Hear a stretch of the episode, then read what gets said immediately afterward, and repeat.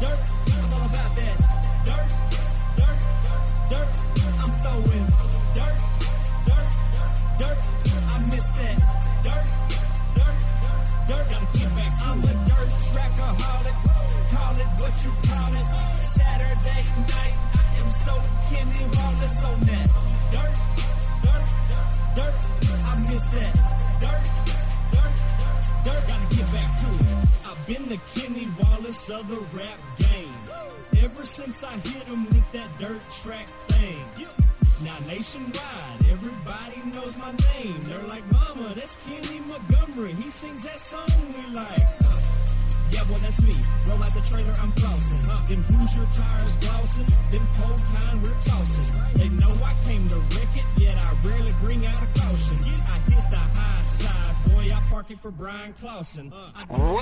to Throttled Up, the podcast, often imitated, never duplicated, your weekly home for the best in motorsports coverage. Even your grandpa talking about, man, that boy too cold. We don't sit on 24s, we don't ride on spinners. I'm posted up on them 15s with platinum dirt defenders. Got kids up in my window like, hey, Mo, are you gonna win it? Yeah, I hope y'all brought some stamps, cause y'all know I'm about to send it on it. Dirt. And welcome back to the 2019 wrap-up of Throttled Up the Podcast. We've had a great 2019. I want to thank all of our sponsors and fans that have stuck with us and continue to listen to us. And what we've done is we've put together for your New Year's Day a little wrap-up of some of our favorite interviews throughout 2019. We love and appreciate everybody that's come on and been a guest. These were just some of the moments that stood out to us throughout 2019. We hope you enjoy. We got Marty O'Neill and Joe Hartwell there from Hartwell Racing and the number 19 Indiana Pro Late Model car in-house this evening. And then one of our guest hosts tonight, my good buddy Dirk Smith. Thanks for having me. So, Marty, I want to throw it out to you first, bud. And Marty, I want to say I really appreciate you coming down. We've been excited to have you on the show and wanted to have you down with us. And where'd all this start, man? Oh, my. That's been many years ago. I guess when I was 14 years old or so, well, my dad was brought up racing. And I always wanted to do it. And one year I said, man, I really want to race, Dad. I want to race this year. And he said, okay. And he had an 064 Falcon, and he let me in it, which we did pretty good until I crashed it. And then, and then it just went on from there. You know, it just kept building and building. About how old were you there when you drove that car? I was 15 when I started, yes. Really? Yeah. Wow. And then I went to a, I forget what year Mustang it was. And we raced it for a couple of years. And then I built my own car, an 064 Fairlane. And then after that, I started racing for Donnie Bremmett. Oh, no kidding. Yeah. And went through him for years. And then me and Dad and Don all got hooked up together and raced for several years there. And then left there and went with Terry England for a year or two. I don't remember how long it was for sure. And then when we left there, I went for Marion Martin out of Lawrenceburg. And then we didn't have separate ways there, but I seen things weren't going right, so me and Dave Peden got hooked up, and me and him raced for I don't know how many years there, and then he passed. And then I think that's when I went racing for the Hartwells. You've been with them for how many years now? 12. That hasn't been 12, John? Yeah. I did the math today. I couldn't believe it was 12, but yeah. That's hard to believe. That's a third of my life. It's crazy. That's a fourth of yours, Matt. Fractions night. Thanks. So what, Marty, what else is it? What keeps bringing you back to it? I love to go fast. I mean, that's really it. I really and enjoy the people around it. It's so much fun. It really is. Even a rough night of racing, you still find some fun in it. I mean, I know there's some nights that you guys have to work your tails off because, you know, things happen on the racetrack or things don't always go right. But, you know, you still have a good time by the time you leave the track, right? It used to not be that way, but anymore we've said, you know, we're going out here and we're going to make this fun. No matter what happens, we're going to have fun. And that's the way it's been for, what, the last 4 or 5 years? I mean, that's awesome. You know. And obviously, you guys have had a lot of success together, and a lot of success over your whole career, Marty, but a lot of success together. So what drives you now? Is it still that thrill of being in victory lane? Is it the same, or does it just get like old hat? It never gets old, I'm telling you. Everyone's like the first one, especially when you get my age. You know, I asked Dad a question a few years ago. He tells me about the glory days, about, you know, he and Scott McKean, they won like all but 2 races at Twin Cities one year. I said, did it ever get old? And he said, nope. And, you know, this last year we had where I wasn't quite that good, but I think it was, we won 16 of 22 races or 23. Yeah. That's pretty incredible. It never got old. In fact, and then when you lost, it almost hurt more because, you know, we let one get away. You know, right. we always felt, we really felt like we had a really good race car, and we were the guys to beat every weekend. And there's some pressure with that. I was thankful we didn't race for points because we had some fun just going and racing for wins. But then you start feeling some pressure to win some races. But at the same time, Marty's right. You know, if we had a bad night, we knew we had a lot of luck go our way this year. We were just happy. You know, every night I had a good time. The camping, you know, I think, honestly, when you guys started camping at the racetracks, when this thing got even more fun, we always just, after the races, we're going to have fun no matter what. And boy, do we. And I'm sure, you know, it helps with everything too, that you're already, you know, you just got to get up on top of the hill there and get, you know, climb in your camper and go to bed for the night too. So that, you know, that helps with everything there too. And it does. It's nothing like taking a shower just right out the race. You know, because you can relax and talk to everybody, and they don't have to stand back 20 feet to talk to you. All right, then, Joe, I'm going to throw it to you. What do you think his greatest strength is as a race car driver? Because he's being humble on me. Well, I can go through a few things. If you had to say the greatest strength, I would say that he's relentless. If he's running third, he's going to try as hard as he can to run second. And, you know, he never settles in. You know, he's going to get the absolute most out of a race car. You know, we have a third-place car. He's going to run third or second or first. I mean, that's how good he is. You know, and there's times where he got a first-place car and he has to work his tail off, and sometimes we don't win it. But I think more times than not, we finished ahead of where the car probably should have finished. Now, I think in last year we've had a car that should have won and did win. He's a great driver. But I just always know that when we go on a racetrack, we've had other drivers that didn't do this sometimes, where, you know, they would just settle in. You know, we're going to be a third-place car that's going to settle in for third place. No, he's going to dig the whole time. And I think if there's anything, he's just relentless. I think, you know, just me watching – you're just so smooth on the racetrack. Like, you know where you need to go on the track also. And, you know, that I think that helps out there, you know. Well, it's not that I really know where to go. It's that I'm searching so we can go better. I mean, you make it look smooth. I mean, you really do, you know. You can watch a driver, you know, when you're going around the racetrack and you see a guy just looks like he's really working. And you just really feel like, you know, like Joe said, you're just kind of settled in, you know, in the car and ready to go to work. He's very comfortable, I guess. I'll use that word instead. Yes, that's where it goes back to the shop. You know, the shop where the guy's doing so much work to the car to make it do whatever you want to do instead of have to wrestle around the racetrack. I mean, it's a big difference. I do want to ask this, and I'm going to get my one question in here now because we've talked on here several times. Marty asked me if I was dropped on my head as a child because I love my sprint cars, but... He was. I do want to ask, you got in the sprint car for the Fun Fest. I know we talked a little bit off air, but what was it like to transition from that late model to a sprint car? Unbelievable. The steering, I thought we had a quick steering in our late model. No way. No comparison. I could not hold that thing straight. And plus the power they got, you know, it's just explosive power.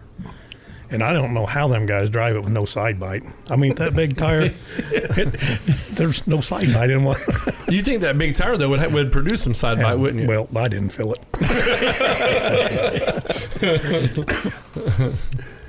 And it's funny because in the same sense, when we had Pete and Drew Abel on, and Pete was talking about Drew getting in a late model, he said, He knew what he was going to say. It's big. It's hard to turn. It's slow to react, and it's like the same exact thing that you're saying in the opposite. And I think it's so. I always think it's interesting to hear guys go back and forth and how tough that is, because obviously Matt and I talked several times. We're just fans. I've never sat in a car. I've never drove anything. Even though, shout out to anybody that wants us at the Fun Fest, Matt and I to race each other. Individually, though, just by clock. Yeah, we've said we can't be on the track together. We tear way too much stuff up if we got out there together. Yeah, so someone's retiring and wants to trash all their stuff, we'll race together, but otherwise it's got to be on the clock. And that's even a chance. Did it feel awkward to you not having that whole right side of the car to your right side when using the sprint car? I mean, did that feel different to you at all? Or no, there was no difference in that whatsoever. I mean, I'm always looking forward anyway. So. Right. But no, there was not that. It was just the sliding. I'm like, is it ever going to stop?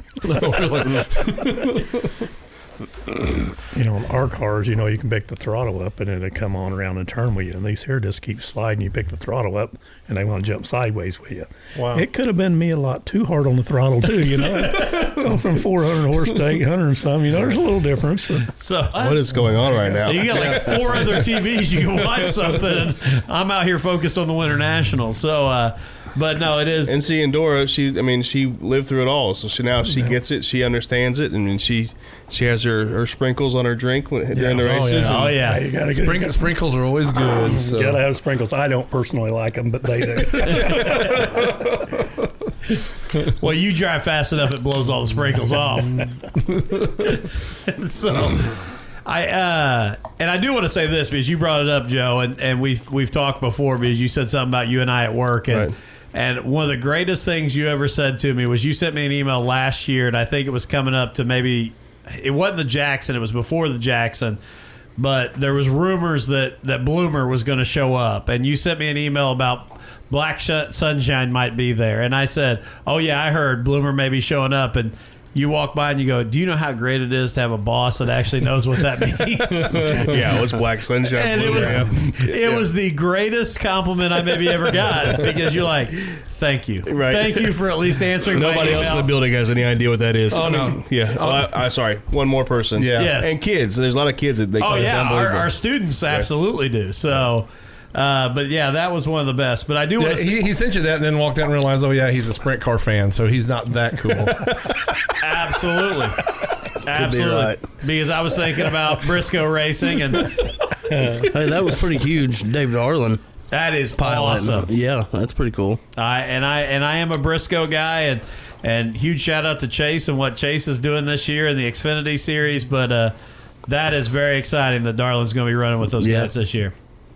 Welcome back to Throttled Up the Podcast. It is officially our 1 year anniversary. This week, 1 year ago, we sat here and started our first episode. I believe it was called Racing is Back. Yes. Which was a bad premonition, because I don't think we raced for a month after we started that first episode. I think you're exactly right. I think we made it to the racetrack twice in the next month, but never raced. We all got there and had to leave because of the rain. So, but so we're not going to make any, assumptions. We're just going to say, hey, that it's close. The Indiana Icebreaker is close. It's this Saturday, and we're hoping and keeping our fingers crossed. But for those of you, again, we apologize. This is going to come out a little later. We couldn't get on Facebook Live. Thank you, Mark Zuckerberg. Must be too busy with privacy issues or whatever else he's been talking about on CNN, and you couldn't get my Facebook Live posted. So, but we do have before we get into our actual guest tonight, I did post earlier that we had a special in-studio guest, and it is the return of the man, the myth, the legend, Nathan White Shoes Bowling. I don't know if I ain't gonna call him a guest anymore. He comes enough that. Well, I just had to come tonight to get myself esteem boosted up. So I do say that I really appreciated when you said I won the internet last night. That was my favorite. Did you see the post I put up? No, I didn't see that. I don't even remember what did you post? Oh, it might be the return of White Shoes tomorrow. Yeah, it was on the Throttled Up. Oh, okay. Yeah, I've seen that, yeah. And then I put the gif of the kid scrubbing his white tennis shoes with a toothbrush and getting them ready. So, yeah, we are, I can't wait. I can't wait to see those white tennis shoes get muddy. Oh, yeah. So, Matt, like I said, a year in, man, and this is the 41st episode we've put out. And, you know, I want to say that it's been really cool. It's been a lot of fun. It's crazy to me that we're a year in and 41 episodes in. And, you know, I appreciate you always being my sidekick here and doing the show with me. But even though we joke with him, Steve Maynard is on the phone with us tonight, works at Earnhardt Technologies Group. He reached out to us all the way from Mooresville, North Carolina, and wanted to come on. And Steve, man, I appreciate it, and welcome to Throttled Up the podcast. Yeah, man. Thanks a lot. I'm glad you guys got a chance to have me on there. And Steve, so go ahead. And I was just going to say, and I am a Seymour Owl for everybody that's wondering. That purple team. Yeah. I almost had him. I cut in right there at the right time to block it, and I backed out. I shouldn't have done it. You know, when you got the opening on the racetrack, you got to shoot the gap, and I pulled back and waited. So sometimes you just can't pick where your parents live. So. But Steve, obviously, man, you've not just made racing a passion for you, you've made it a career. And where did that passion start? Well, I guess it started really right there at Brownstown Speedway. You know, being local there, we would always, my family and I would go to the racetracks on Saturday night, and Brownstown was always my favorite place to go, and because the racing was always so good, and I just, from that very early age, I just decided that I wanted to work on race cars, and whatever it took to do that, I was gonna make it happen. And so, you know, that's kind of where it started. So, what was the first car you helped work on? Was it a local dirt car, or did you really? Yeah, I mean, really, I had some family that raced, kind of got to be around that group a little bit, and I grew up across the street from the Munning brothers that raced ASA with Mike Eddy, and I hung out in that shop a lot. So that was my first taste of real race cars was asphalt cars, and but, you know, I didn't get to go to those races much, and because they traveled quite a bit, and of course, you know, I was only 8, 9, 10-year-old boy then. So, but then, you know, like I said, just after going to Brownstown and meeting, I actually got to meet for the first time down there C.J. Masters, and got to talking to him, and C.J. invited me to come down to their shop there in Crowsville and talk to the boys and about a job, and the rest is history there. And so I've just progressed along from that time. Steve, I want to ask you this. You know, you talk about you guys make the parts for the dirt modifieds, the asphalt late models, and the dirt late models. What would you say is the advantage of getting involved with Earnhardt Technology Groups? How can you help that driver that wants to go to the next level? Well, I would say that there's a number of things. First of all, you know, we try to build parts that are user-friendly, parts that come with an explanation, not just build a part and sell it to you. So not just the parts. I mean, there's feedback that you get. Fortunate where we're at, we've been able to work with some real good race car drivers over the years and some good teams, and build a pretty good notebook of what it takes to be successful. And so, you know, that's a big part of it. All of our parts, obviously, with the Earnhardt name on them, are the best that you could possibly build. We just build a really high quality and high end part that you know, I felt like there was a place for it in our sport. It mean, you know, there's certainly things that we do that cost money. But there's a lot of speed to be had, you know, and we do try to do a fair amount of testing and engineering and R&D work on anything that we build, And that starts with those top-tier teams, you know, with those guys running that stuff out there on the tour and racing it night in, night out with the best of the best. Well, that just – I can spread that out to all the customers, you know, so I feel like that's one of the good key ingredients to why we're successful at ETG. And Steve, I'm going to ask you this. I'm going to go back a little bit here as we talked about you kind of growing up there at Brownstown Speedway. Who were some of those heroes when you were growing up and that you just really loved to get to see at Brownstown Speedway? Oh man, there was a lot of them, but I mean, first off, you know, I would say that growing up there, names like Curry, Gill, those got Pierce. Those guys were fun to watch. They really were, and not only were they fun to watch, but they were fun to interact with. As a young boy going up to them, you know, you look up to them and you talk to them, and they were just full of passion about what they did. You know, I think at that time those guys were pretty much racing for a hobby. You know, it wasn't their livelihood. And they was having so much fun doing it, you know. So those three guys there come to mind. And, you know, there was, you know, Mike Jewell, Rick Hines, you know, all those guys just, you know, it was a ball to get to watch those guys race for sure. You know, I'll tell you, when I was a kid there was a time there that I actually expected Rick Hines to go to NASCAR. I mean, you know, he had a short period of absolute domination there that I really thought he was going to move on, you know, to the next level of racing there.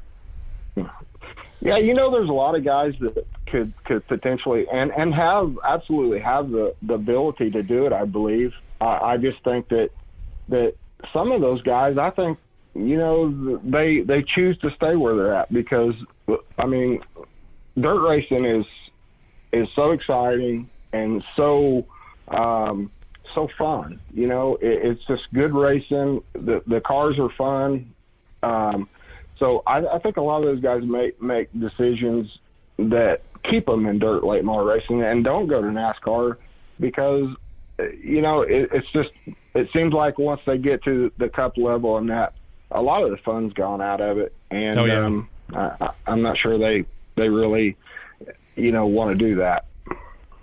Well, and I know, I mean, you look at those guys that are even in the NASCAR, that, you know, the Larsons and Stewart when he was in, these guys that they can't wait to find days off to go race. I listened to that interview the other day on the Dale Jr. Download, and I think Stewart said he had 93 races scheduled this year in his sprint cars. And, I mean, that's, you know, and he was excited to say that. If he would have said NASCAR was running 93 races and he was still in the car, not knocking NASCAR, but that would be a drag. But he was like, yeah, I got 93 races. I'm hoping to add a few more. And it is. It's a whole different feeling when you're just, you know, getting to do it for fun and a hobby. All right, Steve, here's my question for you. I'm going to go a little off of the dirt topic for just a second. Who's your pick right now to win the NASCAR Cup Championship this year? Well, I probably should say either a Stewart-Haas car or a Penske car. My boys will probably have me. But honestly, I believe that I'm not sure exactly what team it'll be, but I believe it'll be a Toyota team. Mm-hmm. It just seems like those cars are stout this year. You know, I don't know, but you can't ever rule out Kevin Harvick. I mean, that guy is just steady as she goes. So I would say right now he'd probably be my pick. But NASCAR has to be smiling because right now there really isn't a dominant team that has exposed itself yet. I know it's still early, but you know, we've had pretty much almost every make of car has won at least a stage, you know, and you know, there's no one just absolutely, you know, Kyle Busch, of course, is dominating across all the series, but that's a whole show in itself to argue that 200 wins compared to Richard Petty's, and I know where I stand on that one, but I'll just be quiet. But you know, I'll say it, and I'm a Busch supporter. It doesn't match it whatsoever. No. I totally agree. You can't win across the series. And I'm a Bush supporter, and I don't mind him going down because I think it's – now, I hate when these guys do it all the time. I don't mind them jumping down to the truck in Xfinity because I think it's cool for those guys to get a chance to race against Kyle. But those 200 wins are not what Richard Petty did. So I'm a Bush guy. So we're on the same page. That's rare for me and you, Dustin. It is. But we're on the same page with that. I kind of think, I like Kyle Busch. I'm a fan. But getting 200 wins across all three series, I think that just deserves to be, on a platform by itself. Yes, sir. That's something that's very unique. It may not even be done again. Yeah, and it won't be with the way this format is and everything. People don't appreciate it. But that's a great point. I don't want to downgrade what he's done. It just doesn't stack up to Richard Petty. Right. It's a whole different accomplishment. I don't know if Kyle Busch can touch Jeff Gordon's number just in the Cup Series, right? Well, you got to kind of relate it to the time too. When Richard was winning those races, there probably wasn't but maybe three or four guys that could really, get it done. Yeah. Or as today, he's racing against a whole lot more teams that are capable of winning and a lot of technology behind those guys. So I'm not saying it's any easier for Kyle, but I just think the era has a little bit to do with it too.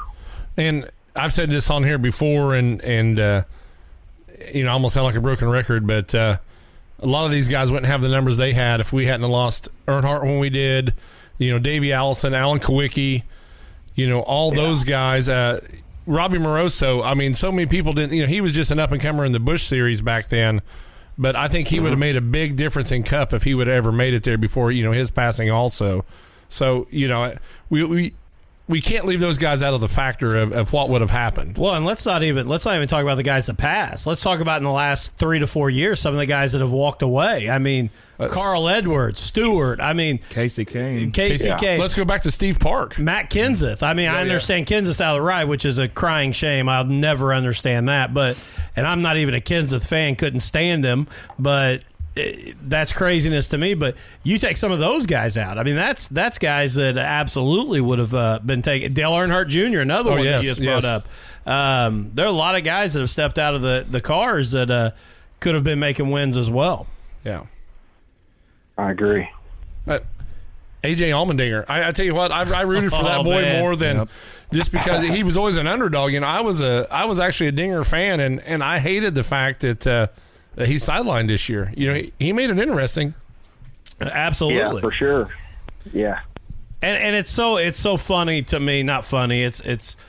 But you watch these guys, and it shows how much talent everybody has that makes it to that level. Because when they can get in good equipment.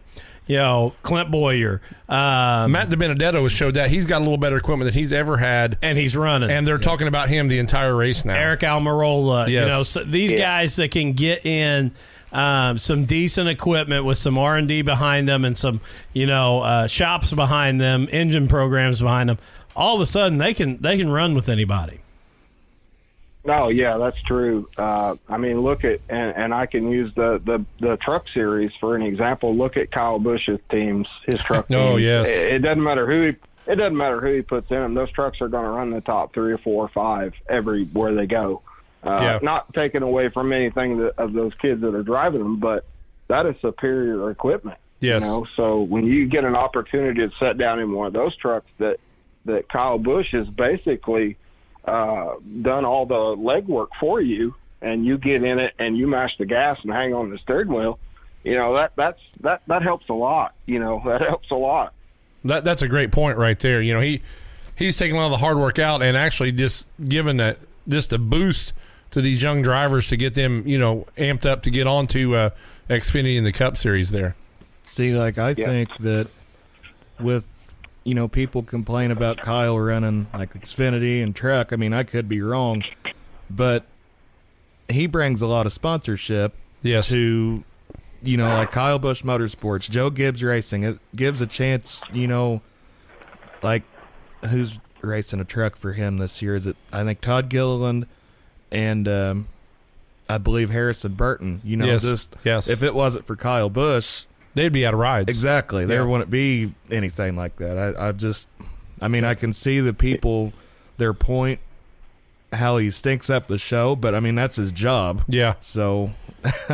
Yeah. Well, it's just, sure. I look at it like this. I mean, you look at, take any other sport. I mean, there's college baseball teams that would love to have, you know, the top pitchers in Major League Baseball come down and have a chance to play against them. Even though they know I may never play them in the pros, I get that chance. There's plenty of guys in college basketball that aren't going to make the NBA that would love to play LeBron in a scrimmage game to get that opportunity. That's what I look at with this. If I'm at that cusp of the top level or right below, I want that chance to challenge Kyle Busch. I want that chance to run with him and see what I can do. But I don't even know what to say. Chad Stapleton said he's running Stewart's old cup car. I heard Rick Gumbs putting his pure stock in the 410s this weekend at Brownstown. And a super late model Saturday. All right, I got to get back on track. Stapleton has joined the show, and he's totally derailed our podcast again. I don't even know. But, hey, just let's end it here. A huge shout-out to the winners on Saturday night. Obviously, Rick Gumbs, the pure stocks. Devin Gilpin, you know, unfortunately, Tyler Nicely had some issues. Ryan Thomas had some issues. That's not taken away from what Devin did, but Devin jumps back in the modified and drives it up front and looks as good as he always has in a modified at Brownstown Speedway. And then B-Shep, man. And a shout-out to Mark Richards, man, to get the... Five in a row. Yeah, and to get the Rocket Chassis house car back, you know, there and in that grouping, and that was really cool to see them. And I know we saw Mark in Victory Lane, and you could tell how excited he was that Bishop got it there. I think the Lucas guys are probably glad that Shepard's not going to run Lucas Oil points this year, because that, I mean, I hate to base it off of one race. That's a great point, yeah. But he was pretty freaking impressive there Saturday. He was on a rail. Yeah. I mean, everybody else, it was that total difference between everybody else was working their car very hard, and he was not. He was just smooth as can be and could run away anywhere. And definitely an impressive showing by him. Devin Moran really impressed me, too. That kind of, I mean, he's a good driver, but that really impressed me, the run he had. The two guys that I left with, and one was a guy that really impressed me in the Winter Nationals as well. Devin Moran, obviously, I agree with. Tyler Erb is going to be a force to deal with. Turbo, He didn't have anything for Bishop, but, man, you talk about a guy that was working it to try and get anything he could out of that racetrack to get up there. And then, again, like I said before we got on air, watching Huddy and Don race door-to-door for about 10 to 15 laps was one of the coolest things I've got to see. Yeah. And how hard that Hudson was driving into turn one in hot laps. That was scary. Oh, my gosh. Yeah, I know you and I joked. Yeah. We thought he was going to end up in the lake. Yeah. I mean, we really – it was – I don't see how in the world. I mean, that the track was right, and he tore into it, man, and it was so it was a lot of fun. And huge shout out. And again, it's just cool that we got to get back into racing. So let's move on. Let's go to NASCAR Madness, and let's start here. We're gonna start in the top left here. Is that where we're starting? Where you want to start here, Matt? You're the boss, man. Let's just do your thing. Okay. We'll go top left. And if you guys haven't seen this, go back on Facebook. We posted it. I literally just searched NASCAR March Madness bracket, and we found this the other night with Matt and I sitting here and decided to do this. So let's start in that top left bracket. We've got in the 1 and 16 matchup Richard Petty and Randy LaJoie. Obviously, I went Randy LaJoie. Yeah. I went Richard Petty, unless we was doing seats, and Randy would probably win. So, no, obviously, I went Richard Petty, and I think probably the entire table for sure went Richard Petty. In the next bracket, we got an 8 seed in Joe Weatherly and a 9 seed in Dale Earnhardt Jr. Where'd we go? Junior. I went Junior as well. I went Weatherly, even though old school, but I've never been a Junior fan. I think he just rode the coattails of his old man, and I don't think he had any idea how to set up a car. I mean, he did win like 20-some races or something like that. half of those being at a restrictor plate, but I don't think he could tell you how to set up a race car. I would probably have agreed with you until I just got done reading his book that he wrote over his concussions, and I have a different outlook on Junior now, so that's why I gave him a little love coming out of there. So. And I'm going to be honest, too. I went Junior as well, and part of it is I've been listening to the Dale Jr. Download, and I've gotten a lot more respect. Yes, that too. Yep. As he talks about his days in the dirt late model and, you know, working the car. And even the other day when him and Stuart were talking about how they had cheated, you know, and some... A race car driver cheat? Huh. There is no way. Wow. The only honest... I don't know if you realize this. The only honest race car driver out there is Chad Stapleton. Well, everybody knows that. So yeah, I went Junior as well. Next one, we've got Awesome Bill from Dawson. So Junior gets the win, right? I went Junior. I think once. Junior for us. Three out of four, so Junior gets the win. Yeah, did you got a brand new bracket, or you just writing down where we're at? Okay, that works too. Next one, we got a 5-12 matchup. Awesome Bill from Dawsonville and Swerve and Ernie. I got Bill Elliott. Yeah, I got Awesome Bill. Bill Elliott. No 12 upset in this one. No, that's that. And I know we agreed, you know, before the show talking about Ernie Irvin that, you know, he had a lot more talent than maybe what he's remembered for. Head injury cut his career short there. So. But he walked into a barnstorm there against Bill Elliott right there in the first round. And then we've got Tim Flock and Bill Rexford. Tim Flock. Mm-hmm. Man, what happened to the arguing on this thing? Yeah, we're not getting a whole lot of debate yet. Next one, 6'11", Terry Labonte and Buddy Baker. Buddy Baker. I went with Texas Terry. I went with Terry Labonte as well. Labonte. I think he had a lot of respect from his peers. And yeah, but I think Buddy Baker was the harder driver, man. He you know. Ooh. Yeah. When you say harder driver, what do you mean by harder driver? He raced in a different era, man, with Pearson and all them guys, and you know you had to be a man to race back then. And you don't think Labonte raced in an era where you had to be a man?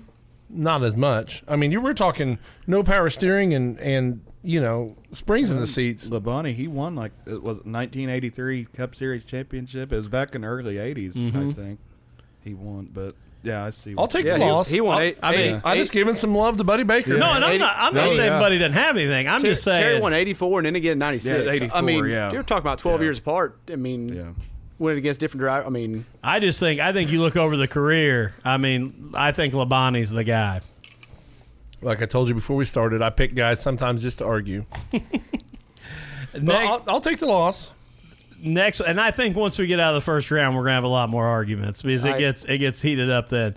Next one, I was born Chad. I was born when he was racing.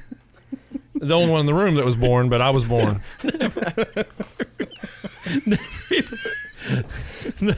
The next one here, we've got a 314 seed. It's actually Chad Stapleton and Derek Bottoms. I went Derek Bottoms. Oh, yeah, for sure. Total chaos, man. How did Chad even make it into the bracket? I'm not sure. Must have paid his way in. No. Next one up, we got a 314 seed. Rusty Wallace and Jack Sprague. Rusty. Yep. Yeah, not even close. I think there's going to be some debate on this 710. Brad Keselowski and Alan Kulwicki. I went Brad K just because Alan didn't have the length of career that he needed to. That actually shocks me you did. I thought you would go Kulwicki. I wanted to. My heart wanted to, but I went with Kulwicki. Did you? Why? Yeah. Might be just the Hooters car. Well, growing up, I mean. No, I thought that... You and I spent a few nights in the Hooters before. Yeah. I had every intention of wanting to, but I figured I'd have Stat Boy over here. And, you know, Alan's stats don't stand up to Brad K's, and K's got the freaking, you know, championship, so... Yeah. I want Brad K also, by the way, before we get too off subject. Stapleton. Have you seen your... Check your feed. So I'm not laughing at you at all. Chad, you got to forget, man. I'm going to have the microphone Friday and Saturday nights. Whatever night you show up, I make sure to say something. And I think the tough thing for me with a lot of these as well was the idea of some of these guys still have futures and potential. You know, and I think Keselowski's got championships left. I don't disagree with that. If Allen hadn't got killed, he would have beat Brad K hands down, man. And I also like Brock Burton's point that Alan Quickie was an operator. I mean, he was doing it all on his own. That's a good point. He didn't even have factory backing because I don't know if you guys know this because you probably weren't born, but they filled the TH in Thunderbird over, so his car said Underbird every time he raced the car. So, but I went with Brad K. I did as well. So we had three Brad K's. You're Brad K as well. All right, 215, Bobby Allison and Johnny Benson. Bobby Allison. Yeah, Bobby Allison. Yep. Do we want to finish this bracket out to the final four and then go to the next region? Yeah, let's do that. I like that. That way we kind of stay in the same drivers. So I believe we should have, in the round of 32, we should have Richard Petty and Dale Earnhardt Jr. I went Petty. Yeah. I went Petty. Next one we got Austin Bill from Dawsonville and Tim Flock. Elliott. That was Elliott. I went with Tim Flock. Again, I mean, you're talking about a guy who won 20% of his races. Elliott's the first $1 million winner. And I think NASCAR covered it up by kicking him out because he won so many races he was actually in. He won over 20% of his races in NASCAR, and they kick him out because he wanted to start a driver's union. You give that guy the career that Bill Elliott had, the length of time, and I think that... And I don't disagree, but for me, when I think back to Bill Elliott, and when you talk about being a man's man, I think back to running some of these big tracks before restrictor plates when you're doing 220 into the corner. Yeah, he's the fastest guy in NASCAR. I mean, that, to me, you got to be a man's man to think, that wall's at the other end of this straightaway, and I'm going to barrel down in there and hope this thing turns left. So that's why I had to stick with Awesome Bill. Yep, me too. All right, then we should have Terry Labonte and Rusty Wallace. Rusty. I was Rusty as well. And then Keselowski and Bobby Allison. Brad K.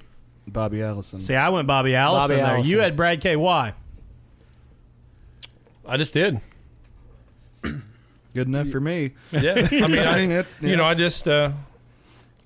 I know he's part of the Alabama gang, and he's...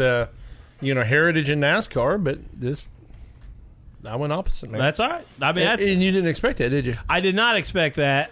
He thought it'd be all old school. See, I didn't think it'd be all old school. I heard this back in the day, but cool Bobby Allison story. To get ready for races without all this air-conditioned seats, helmets, all that blowing stuff, he should drive around in Alabama, 110 degrees outside, roll up the windows, turn the heaters on to prepare himself for races. I've heard that, too. That's what I wish I could say I used to do when the air conditioning went out of my S10, but I wasn't preparing myself for races. I just didn't have money to fix it. No, I just it's not just even really the young and the old. I mean, I think it's really tough with these guys to pick a guy that we don't know where they're going to go. I mean, because I still think Brad K's got the opportunities to win more championships. And I'm going to tell you what sold me the most on him. I actually wasn't a Brad Keselowski fan until he won his championship. And all his interviews after the fact, he just proved he's like us. He could have sit in that chair right there, next to Nathan and be one of us. And that kind of won me over with him. Yeah. He watching him on that wind tunnel on Speed Channel, that was one of the greatest interviews ever. I agree. He had no clue where he was at. Okay, so we did have three Allisons, though, right? So Bobby's moving on. Yep. So this one we should have Richard Petty and Bill Elliott. Where'd we go? Petty. I went Petty, too, and I'm not going to get into an argument about it. I did actually struggle with this one. We don't need to argue. We all agreed. I understand, but I'm just saying I struggled with this one. I mean, if you can give the reasoning between Brad K because, then I can say that I struggled. Just because. Excuse me. Didn't know you added some backing there. Dealing with these scrawny announcers, Chad, are rough. The next one should be Rusty Wallace and Bobby Allison. Where do we go there? Rusty. Bobby Allison. Did you really? Why? Just like he said. Just because. Yeah. Okay. Okay, so because I didn't like Rusty Wallace. We're 2-2. We're 2-2, so we're going to have to debate this one out then. Did Brandon go? Bobby Allison. Okay, yeah. Go for it. Why Bobby? He's got a just because. Which in the world of trial law is great defense. When I asked you when you put this on, it probably had to depend on what track it would be as well. I mean, if it's a short track, I'm going Rusty Wallace all day long. I think that's the other tough thing. Against anybody. But I just... I kind of went outside of NASCAR on my Rusty decision and look at Rusty's upbringing, racing almost everything before he got to NASCAR. Mm-hmm. And that was what beat Rusty out of Bobby Allison for me. I just think I picked Bobby just going back to the fact that he raced among a lot of those great drivers. I mean, I know Rusty had some really good drivers as well, but just competing against Petty and those guys. Buddy Baker didn't. You guys just kicked me right out of Buddy Baker, but now Bobby Allison raced against him, and he's in the Elite Eight there. See, and I struggle with that argument because I think Rusty raced against some of the best as well. Yes, he did. I'm right there with you, Dustin. I mean, when we get to farther brackets, I think Rusty raced against some of the best, for my opinion, as well. I got a feeling when we get farther into this is going to get a little rough. I like it. But, he's arguing that he raced the best. That's why we need to move him on. But you guys laughed at me when I had Buddy Baker, who raced the same people. Well, but I'm still on that other side. I'm still laughing at both of you. Yeah. Me and you got Rusty right now. We're an alliance on this one. So I need to know where my friends are. I here's my thing again, and for me, and I'm gonna bring something up later, but it's not for this bracket. Brock Burton, Rusty raced at a far more competitive time. I think that I don't disagree with that. I mean, heck, Petty always gets the credit for being the best ever, but there was no corporate sponsors. You ran what you brought, and he, like somebody else posted, I mean, he had the best of the best. He was the first guy to almost get a corporate sponsorship. And he was the richest, Oh, yeah, I agree. Yeah. Well, and Nathan, you and I have had this debate, and not to go right back to Richard Petty, but, people complain about the racing that's in NASCAR today. Go back to those races. I mean, he lapped the field. Yeah, he was running away with it. There was no, if you want to talk back to, I know we did Stewart's greatest sound bites last week, or Matt and I did the other night. But we didn't post those. When you talk about, what is racing and what is passing, Stewart's famous sound bite, we can go to 465 and watch passing all day long. Petty was able to really dominate the sport. Mm-hmm. That's why with some of these guys, I went Rusty Wallace because I feel like that was a very competitive era when technology had come in, and we can argue whether technology's been good or bad, but the cars are more even, and I think he was a more skillful driver. I know I'm probably going to get killed for saying that. So you're shaking your head. So we've swayed you? No, I don't know. Well, you got to sway one of you. Either one of us got to sway or one of you guys. I'm going with what I had wrote down in the first place. I'm going to stand strong. I'm going to stand strong with Rusty, man. Okay, we'll just leave it at that for the sake of time. So we've got either Petty and Rusty Wallace, which is what Matt and I have, correct? Matt, you're Petty and Rusty Wallace, yes. And then the wrong group has Petty and Bobby Allison. I went Richard Petty out of that group as well. I went Rusty, and I can see that, but I still went Richard Petty because I still went Richard Petty as well. Greg Durbin, he outmoneyed him, and that's what he really did. I agree 100%, but we can also talk about in the times, even as I'm arguing for Rusty in some of these things, and especially as we get into these new guys with Brad Kay. Did you have Petty too? Mm-hmm. And Kyle Busch, we can talk about the mega teams that have formed now, and if you're not part of Hendrick or Gibbs, or Roush Fenway, Stuart Haas, you're going to struggle, to be a part of the sport. I do think he did, but here's the deal. He still outmoneyed him for a long, long time. He still did it very consistently, and he still did it very well. And that's why I went Richard Petty. I'll concede, but I'm conceding with the protest because I had Rusty in my Final Four. I struggled with that decision, but I went that way. All right, let's pause real quick. To get our next round of sponsors in here, and then we'll come right back to the next bracket. We've all heard horror stories about insurance companies and insurance agents. Let me tell you about my family's agent, Tommy Taylor. Tommy is an agent at Indiana Farm Bureau Insurance and is a multi-line agent that can keep all your insurance in one place. Why is a dedicated agent so important? When you have the unexpected occur, you'd much rather know the person on the other end of the phone. Contact info for Tommy, 812-372-4483 at extension 2447, or look him up on Facebook at Tommy Taylor, Indiana Farm Bureau Insurance. Don't be another horror story. Stop knocking on wood and relying on a 1-800 number. Trust Tommy Taylor today. P3 Graphics is one of Indiana's premier suppliers for motorsports wraps and apparel. P3 Graphics offers great pricing along with some of the best customer service in the industry. Give them a try on your next project and you won't be sorry. You can contact them via email, phone, or on Facebook on the P3 Graphics page. To find out more, go to www.p3graphics.com. Again, that's www.p3graphics.com. Hey, give Brad at Brad Irwin Customs a call for bodies, interiors, fab work, setup, and consulting. With Brad Irwin Customs, you can stick them deeper. Call him today at 812-216-3900. All right. Let's go. Do we want to go to the bracket just below that or the one to the right? Where are we going? Let's go to the right because I think the one just below that's going to be the biggest argument. That is and that West bracket by far, to me, is the toughest. It has the best drivers. I mean, they were some guys that just got shafted. I agree with that. So I'm going to let you go ahead. We're going to the East bracket. I'm going to let you read them off this time. Dale Earnhardt and Todd Bodine. Earnhardt. Todd Bodine. No, I'm just kidding. If it was Jeff Bodine, it would have been a little bit closer. Yeah. You had to think. Yeah, I got Ironhead. So. Earnhardt, yep. Benny Parsons and Carl Edwards. I went BP. I went Carl Edwards. I went Edwards, too. I went BP. Here we go again. We should have had an odd number on. Would have made this much easier. Oh, yeah. You just get a coin out and flip it. But I do think they're both very, very close. I just think, and the tough thing for me here is, I think with Carl, I consider the fact that he could have continued at a very, very high level. But he didn't. And that's fair. Yeah. And I'm looking at everything. But listen, I'm going to say the same thing you just said about Buddy Baker.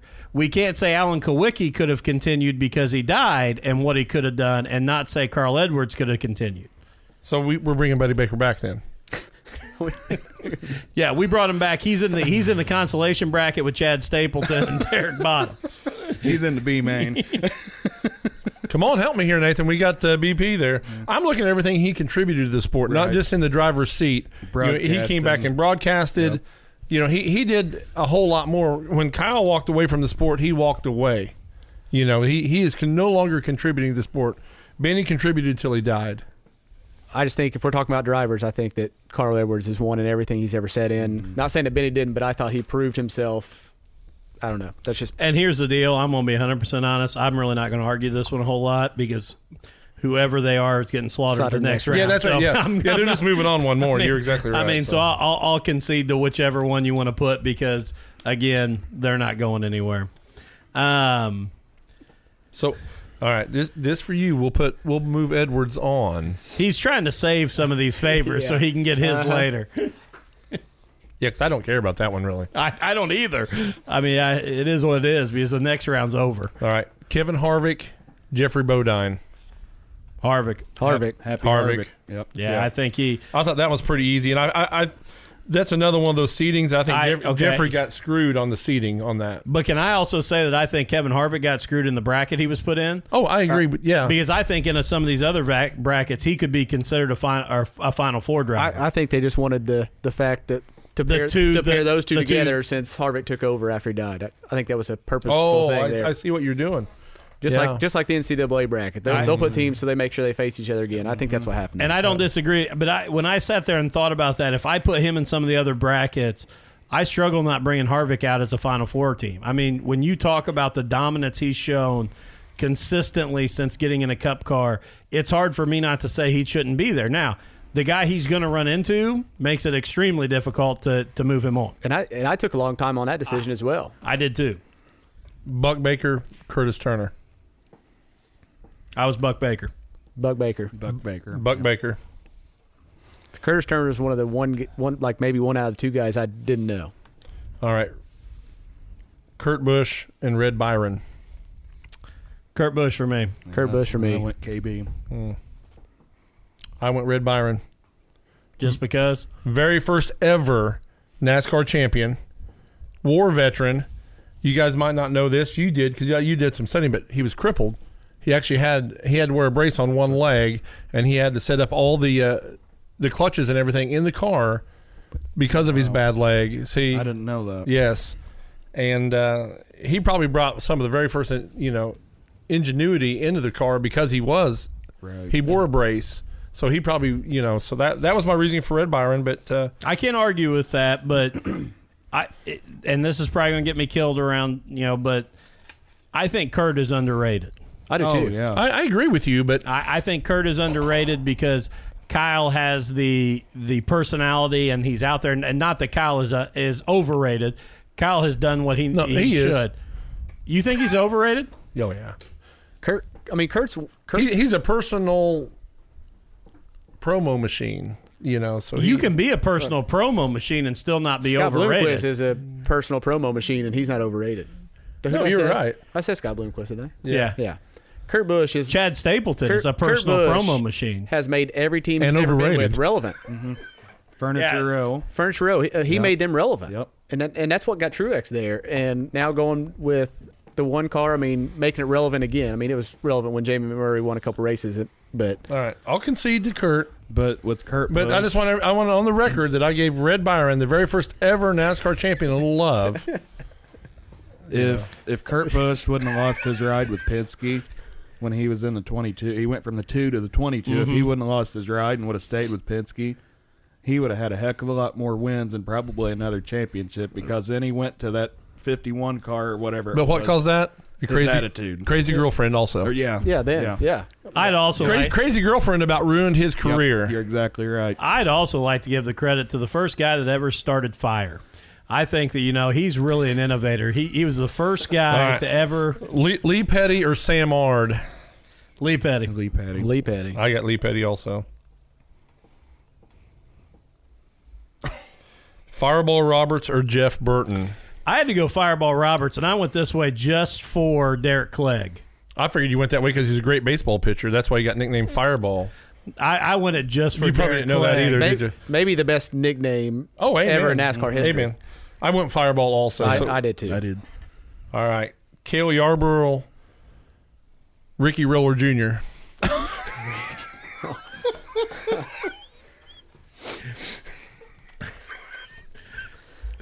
Hey, wow. Did you... Cale Yarborough.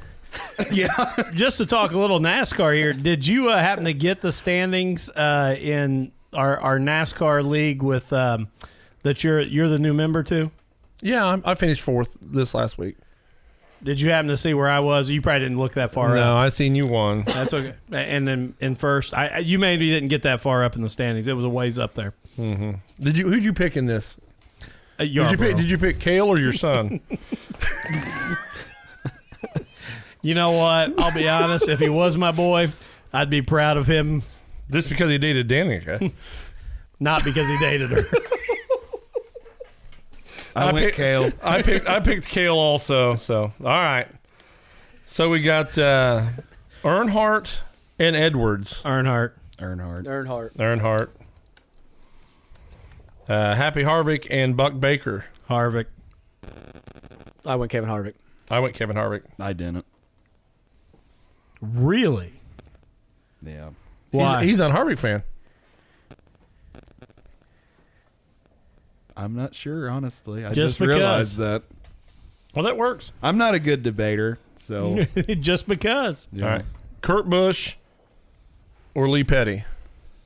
Lee Petty. I went Lee Petty as well. I'm out on that one because I actually had Red Byron beating Lee Petty. But you guys give no love to the Army veterans, so we'll go ahead and move Lee Petty up there. I just want to say that Throttled Up supports all our veterans, and we appreciate everything they do for us. All right, Fireball Roberts and Cale Yarborough. Yarborough. I went with Cale Yarborough also. So Earnhardt, Harvick. Earnhardt, even though that's the crime of the century. I went with Earnhardt. Not because of that matchup, because Harvick should be in a different bracket. I went with Earnhardt as well. That was a tough decision for me. Lee Petty, Cale Yarborough. Lee Petty.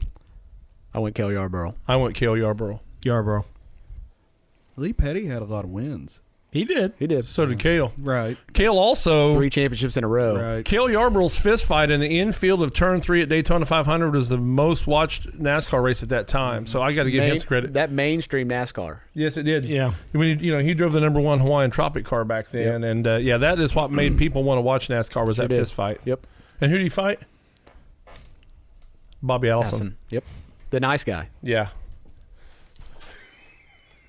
No, Donnie. It was Donnie Allison. He fought Donnie Allison. Bobby showed up and got in the fight, but he was fighting Donnie. It was one of them. Yeah. All right. Earnhardt, Cale Yarborough. Earnhardt. Me too. Earnhardt as well. Me too. Same thing. If Earnhardt was in another bracket, he may not make my Final Four. But I'll wait to the end. All right. Who's calling the next bracket? Which one are we doing? Let's go to the West bracket, and we'll throw it to White Shoes. I think we should save West for last. Let's save the West for last. Okay, Midwest and White Shoes. Jimmy Johnson or Austin Dillon, 116 seed. As much as I dislike Jimmy Johnson, I went with Chad Knaus. You know, I think he's led to as many of the wins and championships. That was probably one of the hardest picks on the paper for me. Because I can't stand Jimmy Johnson, and I almost voted for Austin just because. Well, but I took Jimmy. I do think Chad Knaus should be tied to it. Oh, he has to be. Well, I mean, we could say that with a lot of guys. That's that's part of it, though. Or to me, that was part of it. But I went Jimmy Johnson. I went Jimmy Johnson as well. Yep. This next one I struggled with. I did too. I'm really curious over all of our answers on this one. Bobby Labonte as the 8th seed or Denny Hamlin at 9. I went Bobby Labonte. I went Denny Hamlin, but I struggled putting Hamlin. I went Bobby Labonte. Just because of the championship, that's why I went. That's why I did too. Yep. Bobby has a championship, and Denny don't. That was no argument for me. I struggled with that one. Yeah, I would. I'm fine with that argument with Labonte because I literally went back and forth 3 or 4 times. This next one.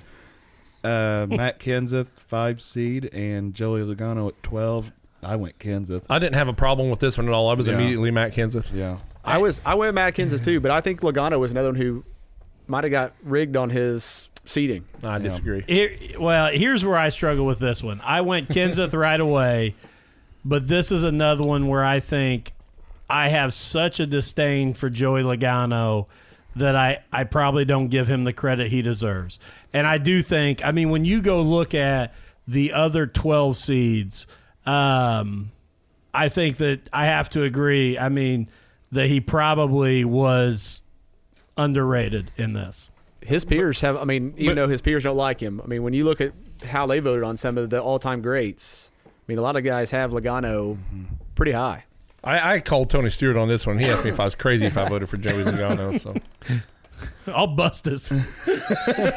Thank you. Thanks. No, thank you. So Kenseth moved on in that one, right? I'll be honest. That would be Tony Stewart's toughest bracket because he struggled with both of them. Oh, yeah. Times. Yes, he did. Yeah. Yeah. Let's see. Herb Thomas and Tim Richmond. I went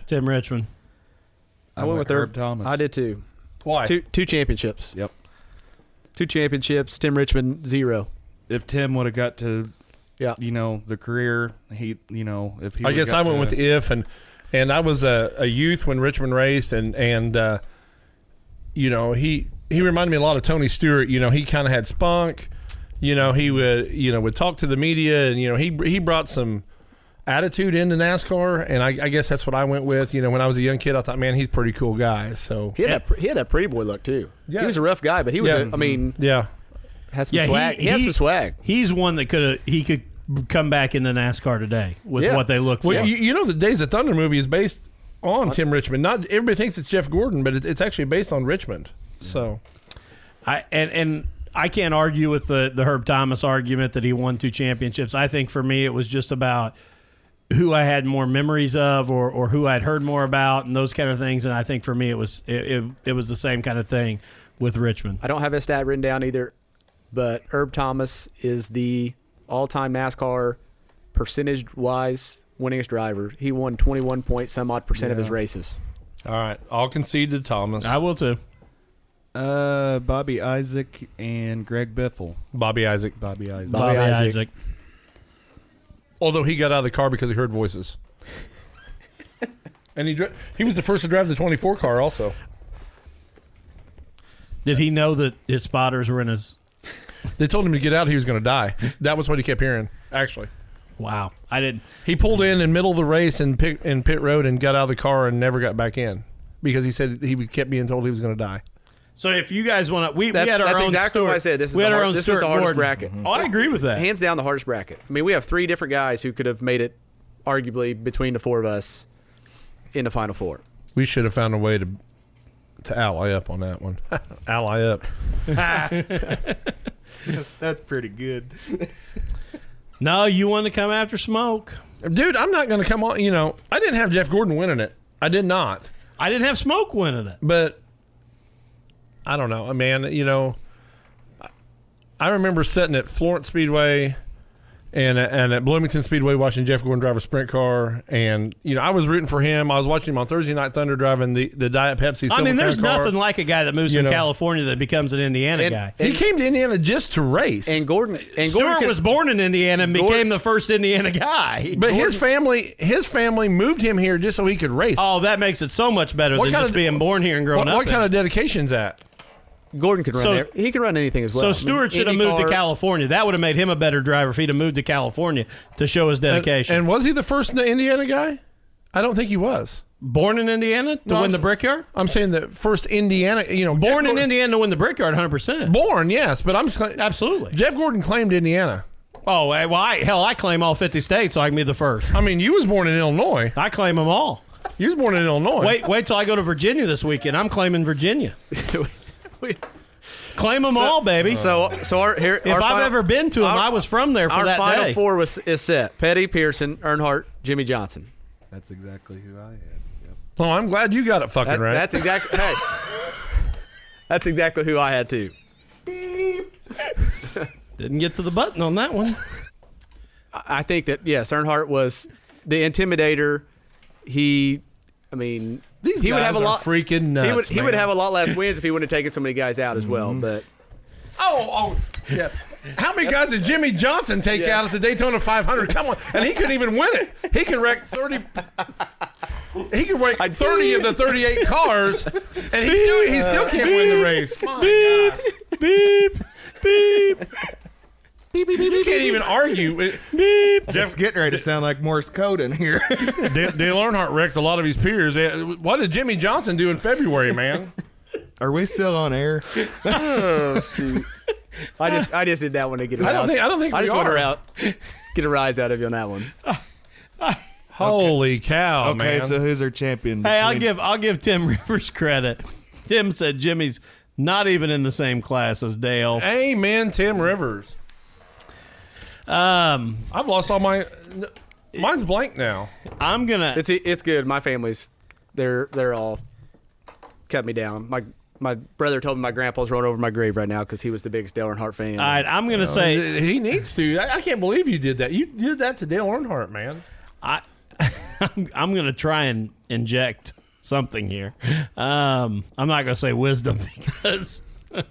I went senior, and this is the reason why I went senior. And these guys are drinking Kool-Aid. I've been drinking Busch Light. Oh my gosh! I'm the sober one. I gotta go back to the fact that again, and do I think that Earnhardt had a great crew and guys around him? And maybe this is unfair, and it may be, but when I look at those two. When I think of who is the racer, who's the guy that can go and wrench in there and work on it, and I just saw what we got posted there. I can't see anything because mine's gone now. So. Well, Tom Allman just asked, does Walt Disney Motorsports need to buy a commercial? I think so. It would be the cleanest thing that we've had for a while since we got to the bracket. I think Jimmy, in terms of dirt track racing, Jimmy to me is a shoe. Jimmy and track racing? No, I'm talking about the fact of if we're using the idea of a shoe. I don't hear a whole lot of guys in NASCAR just say a guy's a shoe. White shoes? White shoe. I settle down and listen a little, Matt. Simmer down now. Earnhardt to me was the full guy. Johnson to me is just a guy that gets in and drives the car. I don't think he's a guy who he don't know nothing about. You knocked a guy out earlier because he didn't know how to set up a car or nothing. Jimmy Johnson couldn't tell you where the engine is in that thing. All he knows is the gas pedal, the brake, the steering wheel, and the seat, man. So I mean, if it wasn't for Dale Earnhardt, the only argument I'll give back is he's really good at it. If that's all he knows, he's really good. Yeah. Okay. But if it wasn't for Dale Earnhardt, Jimmy Johnson would not have a NASCAR to race in. That's all I'm going to say.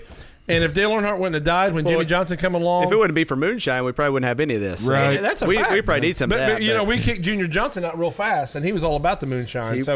He was. You know.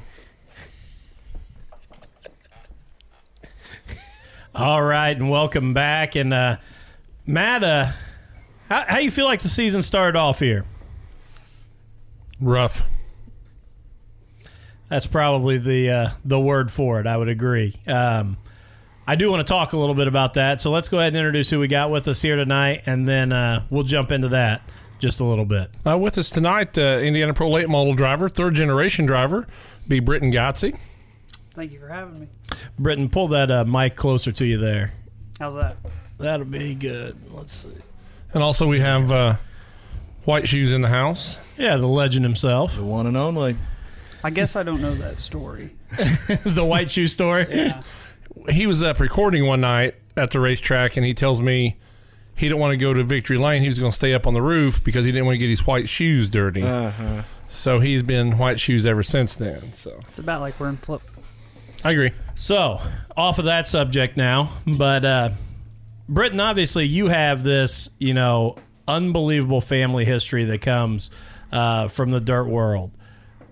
I would almost call it the first family of Brownstown Speedway. I'm being serious, man. You know, how many years has a Gotze raced there? Man, Papa was about 80, so shoot, I'd say at least 50 some years. That's what 55 I was thinking. Probably. Yeah.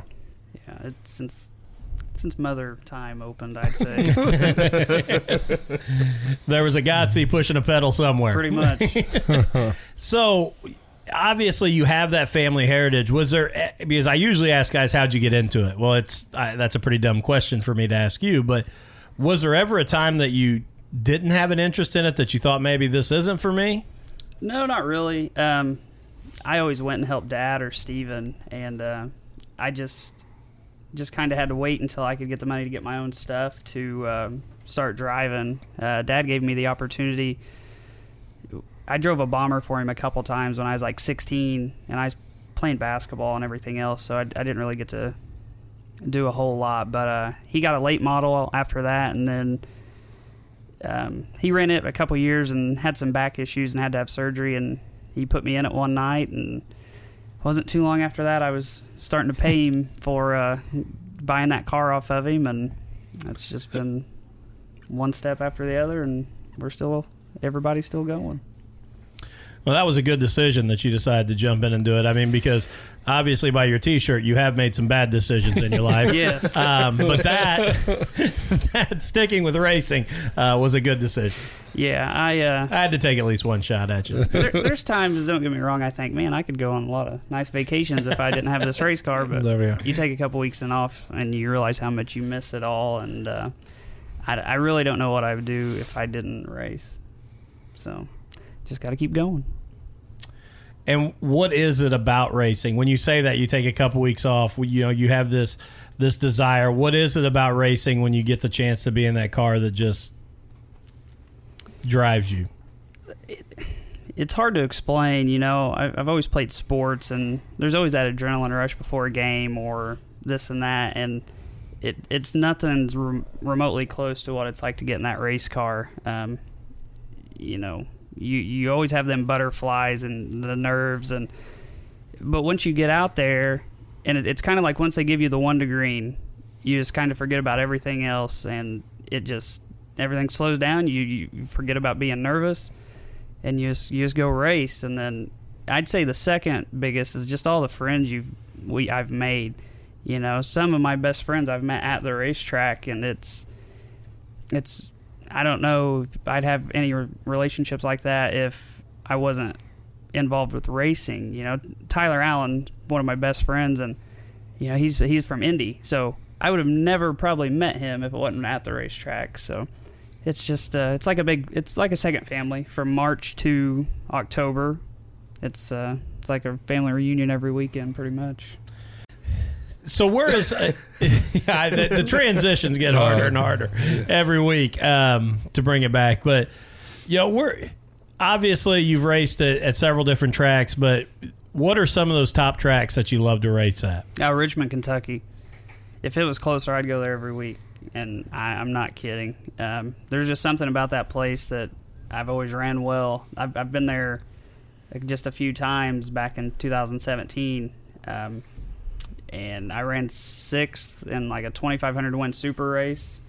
It's slick and smooth, and you got to be right on the Uke tires, and that's what I love. Mm-hmm. I mean, I it's just where I feel comfortable. You know, some guys like the top, and I do not.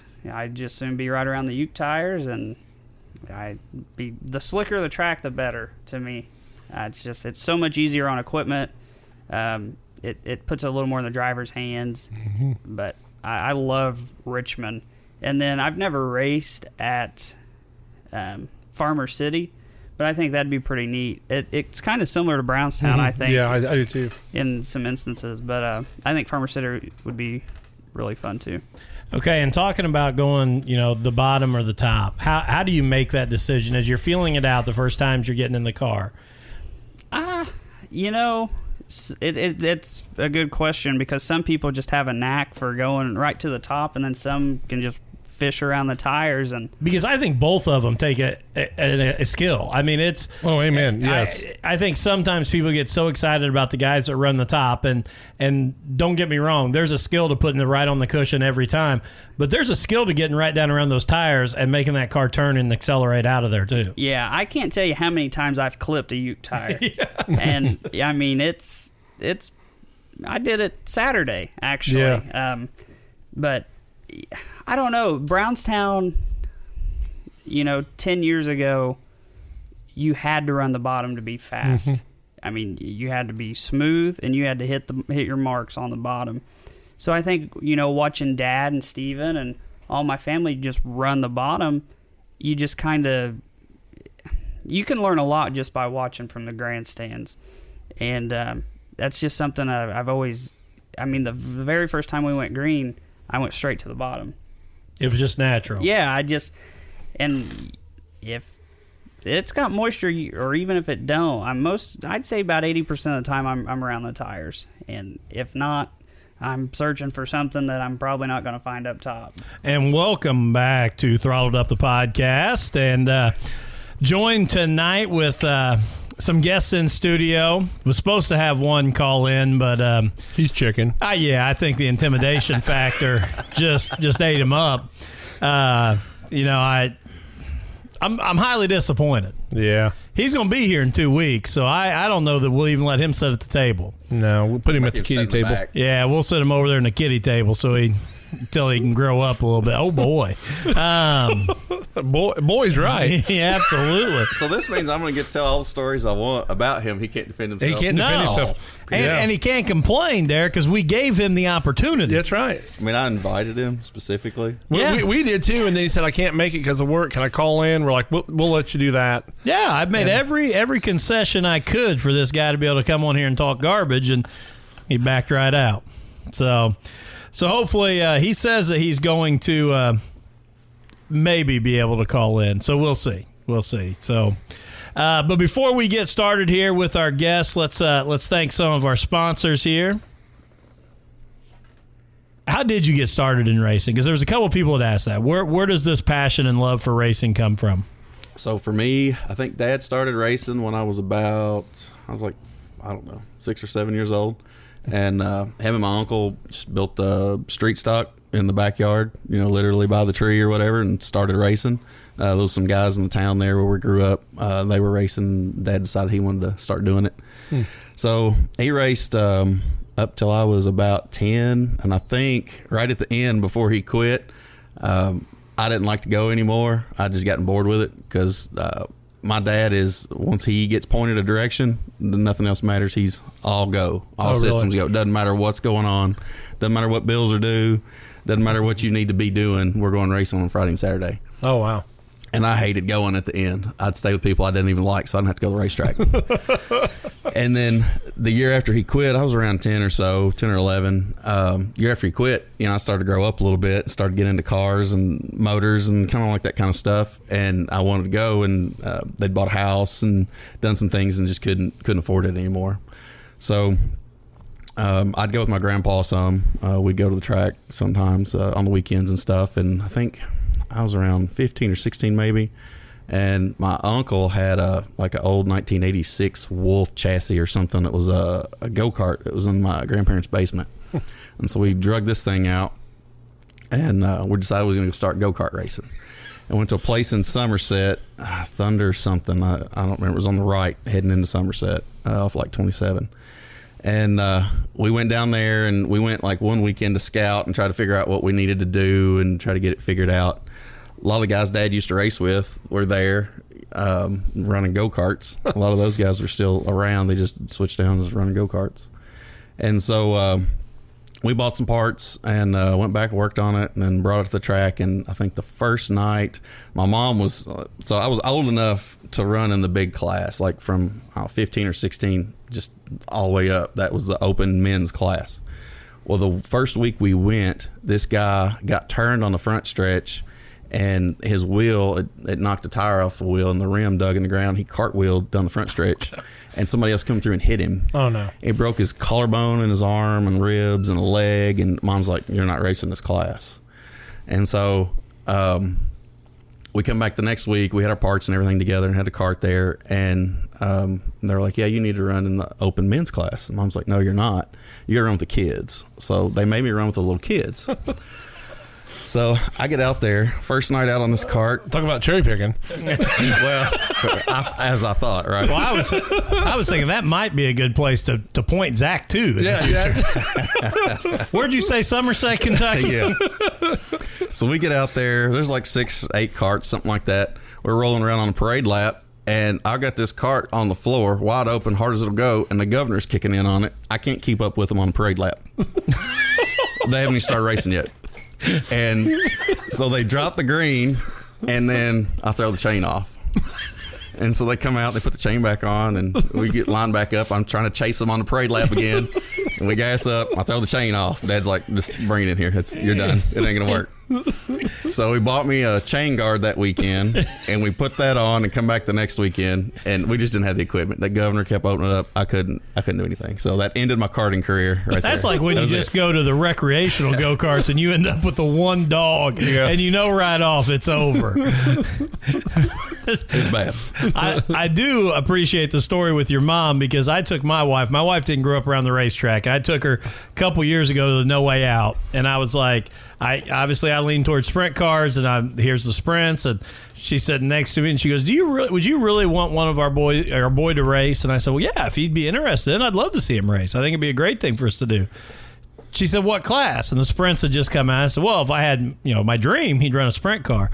I didn't get that out any quicker, and one started flipping down the backstretch, and she looked at me and said, this class? And I thought, yeah, not this one that looks like this one, but not exactly. I'm like, I'm dead in the water right now. So, it's done right there. Yeah, there's no luck for me with sprint cars. So I, after the go-kart experience or whatever, got into high school and had just some goals for my life and kind of what I wanted to do.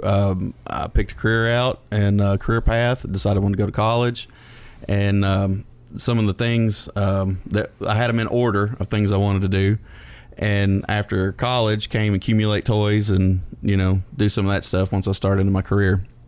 So, Dad actually had the last race car that he ran. I think they called him I don't know what they called them back then. They were like a super stock today, but he actually still had it. It was in storage. Oh, wow. And it had just been sitting in storage for years, you know, for ages. And so I worked with a guy, and he was into cars, and I went to him, and I said, hey, I'm going to start dirt track racing. And he's like, oh, that's cool. You know, that sounds really awesome. He said, let me know how that turns out. And I said, well, I don't think you understand. You're going to work on it. We're going to keep it at your house, and you're going to help me, like, build it and, like, put it all together. Because I don't have any tools. You got to use your truck, pull it to the track, because I don't have a truck. And he goes, oh, okay. Now I realize why he's the wash team. I see where this started. So we went, got Dad's old car out of storage, drug it to his house. We took the rear end out of it, cut the cage out of it, and we didn't have a clue. We didn't have any idea about building a car. You should buy your first one. People told us that, but we were like, nah, we'll build it. So we literally took some concrete blocks and some landscape timbers, and I took the first car I got when I turned 16. It had been just sitting in the junkyard, whatever happened to it, blown motor, whatever, been sitting around for years. We stripped it down, all the way down to the bare frame, set the frame on these landscape timbers, and started cutting holes in it and putting a cage in it. And so we built this thing. That was our first one. It was pretty rough. We had zero clue what we were doing, none. I mean, he'd been around cars, but he never built anything. He's not a fabricator. I'm not. And so that was the first car we built. We finally, that was a 4-year process too, by the way. Like it was, we were going to have it ready that season. He graduated high school before he got the race car done. It took forever. I hope you put more than that go-kart motor in it by the time it was done. We did that. Finally got it together like the end of the 2000 and I want to say, what was it? 2004. Got it together at the end of the 2004 season, and we lived close to Bargertown. So went out the first night, and the car got hot. We didn't have enough holes cut in the front end of it. Oh, yeah. So I pulled it in. I saw the gauge come up. I had a new motor. I don't want to tear it up. So I pulled it in, and we got our holes cut. We come out the next week, and I got out there. I passed a couple really slow cars right from the beginning. I'm like, I got this. It's easy. It was nothing. And so I'm going around. I'm making laps. I'm passing more cars. I'm like, this is no big deal. I've got this figured out. You know, I'm going to win this. I go in a corner, and I got loose, and the car started to spin, and this other car come through. And so when it spun, I thought I was, like, trying to turn into it and couldn't catch it. And what I thought in my head happened is I turned back the other way, and I was just going to make it spin faster and then just try to take back off. Well, what happened was I never moved my hands at all. And so the car spins around, and I'd actually had turned it to catch it. Car spins all the way around, and I'm down at the bottom of the track, and it's pointing down the straightaway. And I'm like, this worked. And so I stomped the gas, and it went straight to the wall. And the guy that come around getting ready past me, and I hit him and knocked him into the wall, knocked the front end off of my car, and totaled his. Absolutely totaled it. Welcome to racing. Yeah, that was my second night out. Knocked the front end off. I'm gonna be honest. The most impressive part of your racing story is that you're still doing it. I mean, go-karting didn't go well. No, it did not start well. I was most impressed he had goals in high school. I didn't even have one of those odds in my 20s. Yeah. I still want to be a Powerball winner when I grow up. Yeah, that was me too. Yeah. Well, whatever tomorrow brings, that's my goal. Ryan Courtney says, ask him about the fight he had on the track. I hear there was some biting going on, is what he says. All right, I'll tell this story. So, back, we were talking about the superstock driver that everybody loves to hate. It was this dude. Let's see. I'm trying to think of the time this was. It was the second time we got together. That's what we were talking about on the way up here. So this guy and I, we'd had run-ins, and he's just, it's the kind of guy that nothing's ever his fault. They never do anything wrong, and they just tear up Jack. Well, he had already, I don't know if it was that year or year before, he'd already just took me out absolutely on purpose. I mean, that's all you could say about it. There's just no other excuse for it. We did get together or whatever. He thought that I had done it on purpose, and then he just absolutely took me out. So then fast forward to the next year, he tries to pull a half-ass slide job on me, doesn't clear me, and we're coming up out of 2 at Junction, and he hadn't cleared me yet. Well, I'm going down the back stretch, so he comes on up. Come on up. And so I turned off the wall a little bit to keep from getting into the wall, and he come across my nose, and his front end got into the wall, and I gassed up. And so we went down the back stretch in a V, and I drug his nose all the way down the back stretch. We get to the next corner, and his tires got super hot, lost all grip. He spins out, and then I hit him. I had already messed the brakes up that night, so I couldn't stop because the brakes were messed up. Let's see, what else happened? I think the car died when I hit him, and I broke broke some of the control arms and stuff in the right front, so I couldn't steer, I couldn't gas up, and I couldn't stop. So I'm flying toward Winter Circle, and the cameraman's down there, like, trying to figure out which way to go. I think I'm going to run through Victory Lane, literally, and this dude's, like, trying to figure out which way to go. I finally jam it. I was in high gear. What do? Oh, I pushed the clutch in. I couldn't figure out how to stop. I didn't know what else to do, so I just pushed the clutch in, and it made a god-awful noise, but it stopped. It grinded to a halt. Well, this dude's dad had been in the race and had already was out in the infield, tore up, whatever. So he thinks I've wrecked his son on purpose. So here he comes over, and I'm in the car, buckled in. He comes in and starts wearing my head out in the car. I'm sitting there, I'm like strapped in, like, oh, what am I going to do? He grabs the front of my helmet and is punching through my helmet. And I'm just sitting there taking it, going, what am I going to do? So I just start chewing on his fingers. Just as hard as I can chew. And...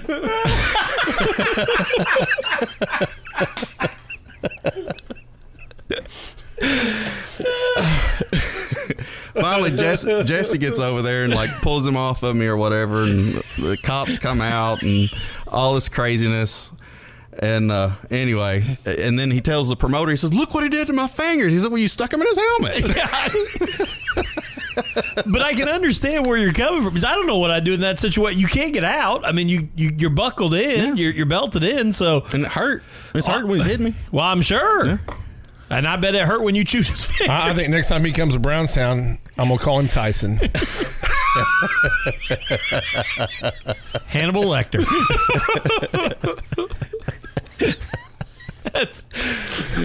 Oh, that is priceless. The most damage to the car came from somebody flying over the hood. Yeah, that dude weighed like 250. His aluminum hood, and he walks across the hood. I mean, he was coming to help, but I was gonna say, I learned a long time ago I can't pull the Bo Duke move and slide over the hood of anything without leaving a heck of a dent right in the middle. That's hard to do that when you're athletic built like we are. So that's. Well, getting up on the hood's pretty tough in most things. Late models are low. Exactly. Well, let's start here, gentlemen. How'd you get into this crazy thing? I ask everybody that comes in here, and I never get bored asking it, because this is an insane addiction, or hobby, I guess I should call it, but it's really more of an addiction. Addiction works. Man, best way I would explain it, we were born into it. You know, Dad started racing in 78, and here we are. That's how the tire spins. And it's amazing to me, because a lot of guys obviously were born into it, but you can't get it out of you. Once you're in it, you just can't get it out of you. I mean, it's funny. We've talked to so many drivers in here. Yeah, I quit for 2 years. I bought a boat. I went to the lake. I hated it. I sold my boat. I bought racing stuff again. I mean, it's everybody's story. I mean, you guys are racing different classes. So, I mean, you guys have tried a little bit of everything there, you know, so. It's more for the budget aspects on the changing classes things. Is that what it is? We drove modifieds for years and years and years, and it's just gotten to where the technology and the budget for those type of vehicles is just outrageous. And we're self-funded. So it's like another job and another bill, if you would say, right, for us. And it gets hard sometimes, I'm sure, when there's other things that the family wants to do besides go to the racetrack or spend on that. I mean, oh yeah, you know, you're getting ready to get married, right? Yeah, yeah. He's biting the bullet. Season. After racing season. How'd you guys get your numbers? That's a good question, and it has to do with racing. Okay. Dad was always 55, mm-hmm. and as a little kid, who's your hero? Your dad. 100%. So while you go through school, your number is 55, mm-hmm. and I always got 55, and everybody knew, hey, that was Sam's number. Leave it alone. And when we got to the track, Dad was already 55. Crap. Never considered that issue. What do you do now? Put an X on it. That's the only number you've ever been your whole entire life. Well, and that's the thing with me. You know, Dad raced, Sam raced, threw the X on the car. First car I had was an L55. Dad had run that number back in the day. Well, that year we took 3 race cars to the track that basically all looked identical. The color schemes were the same, and that's when they used the timing light for qualifying, and the reflection of the numbers. They were struggling with Dad's car the most with getting the qualifying times down. So then we'd go out on the track and they couldn't tell us apart. So the following year, Dad says, hey, we got to change this up. And so it's like Sam said, what do? You know, you root for your childhood heroes. So I looked to Walter. You know, I grew up watching the 17. Yeah. Well, Magner run a 17. Yep. Yes, he did. So you can't run a 17 out of respect for that. Yeah. Because, you know, who wants to run a 17X for shits and giggles? Right. Exactly. So then you look at the Route 66 and the Kmart car. And that's how I ended up by default to the 66. With the 66. And, you know, so, again, you know, we blame Dad as a joke for getting us into racing, so I blame Dad also for throwing me into a 66. And welcome back to Throttled Up the Podcast. And, Matt, we got two of our favorite people mm-hmm. in the racing industry in here. And, you know, and I got to say, we were talking before we went on air, it is the third time that Mr. Watson has been on. Mm-hmm. I mean, and we've really watched him grow up. Oh, yeah, his dad had to bring him the first time. Yeah, I mean, and now, I mean, other than we got to be done by 9:30 for his curfew, we're in pretty good shape with him. But, you know, we've gotten that chance, and Jordan's been on, and I just want to say this. Jordan came on last year with us. Whoa, I don't know what just happened to the video there, but Jordan came on last year with us, and that's better. Came on earlier this year with us, and when you did, we hooked you up with a Throttled Up t-shirt, and I don't know how many times after that I saw you at the track representing, man. Oh, yeah. So, yes, sir. I appreciate it. I love that shirt. So. As you already know, with us tonight, obviously my co-host all the time, Matt Staples, and also Jordan Weaver and Braden Watson. So, gentlemen, welcome back to the show. Thanks for having us. Definitely the next generation of modified drivers, man, right here. This is the future of UMP Modifieds, I believe. You know, can I say, and I don't disagree with you, but I'm almost going to argue they're here now. No, yes, but, you know, one of these days, you know, they're going to be the steadfast, you know, standalone guys, you know. I get where you come from, just saying. Yeah. I mean, when they can stand alone now. When Braden first started showing up, we were just talking to him about iRacing and stuff. We didn't even know if he really knew where the track was. And I'm picking on him, but... but, you know... Definitely they've both proven themselves. Oh, absolutely. If they're on the racetrack, they're going to have a great opportunity parking in Victory Lane. So, guys, I want to start here with you, you know... Season wrap-up, man. I mean, both of you had extremely, extremely successful seasons. So, Jordan, I'll start with you. Tell us kind of how the year went, man. It was great. You know, we started off strong. I think we won, like, our third or fourth night out at Paragon. And we took the lead in the regional points, so we decided we were going to chase that and follow it. And just started racking off more and more wins and won a couple big ones back-to-back and... you know, I really couldn't have asked for a better season. Braden? Ours was all right for the second year, I think. We won, like Jordan said, our third or fourth night at Brownstown, then ran pretty decent there, and then mid-July we got us one, and then just kept racking up top fives, top tens, so that was all right. That could have been the most underwhelming good second season I've ever heard. Well, you know, we won a couple times and had some top fives and top tens. And they must have raced in different races than I watched, because they were exciting out on the racetrack. Well, I told Braden when he won his first race, once you win your first one, second or third, it just don't cut it anymore. Yeah, you know, and we've said that on here before, and it really is. And both of y'all let kind of comment on this, and I'm not picking on anybody because I've never been out on the track, let alone won a race. But when you start coming in, it's at, first of all, it's what's my best finish in a heat race. Then it's I picked up the heat win. Mm-hmm. And you start counting those heat wins. And I'm not picking on anybody that's still counting heat wins. That's amazing. But then as soon as you get that feature win, nothing you've ever done in a heat race matters. Yeah. And it's all about how many tallies can I put up in the feature. Is that correct? 100%. Yeah, like last year we were pumping up about top fives and everything, and that last race at Brownstown I think we ran like fourth or fifth, and we were hanging our heads because I thought I should have ran better anyway. So how much does it change, like how critical you are of yourself now? You know, when you say that last race at Brownstown, you know, at one point fourth or fifth, heck yeah, I'm running the top five at Brownstown. How much harder are you on yourself now, saying that you start to realize I had the car to go be better? Maybe I made some mistakes, maybe I missed the setup, whatever it was. Well, these cars nowadays, they're so technical. If you miss it just a little bit, I mean, you're off by a mile. Mm-hmm. So most of the nights, it's when I run second, I hang my head. I'm disappointed. I think of what I could have done to do better, you know, but just plays out how it plays out.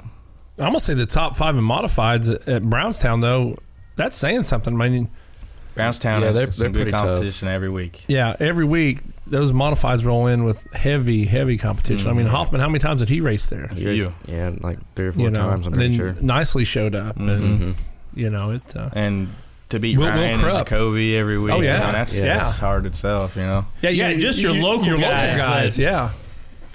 But you know, to talk about that, what is it like when, let's start local first, when you're able to beat, you know, a Ryan Thomas or, you know, Jacoby Hines? What's that like, especially being as early on as you guys are in that modified class? Yeah, I'll be the first one to admit, it was the Friday night of the Jackson, and I started like 10th or something, ended up working my way up to 3rd. Me and Ryan were side by side for like 5 laps, and that was pretty cool.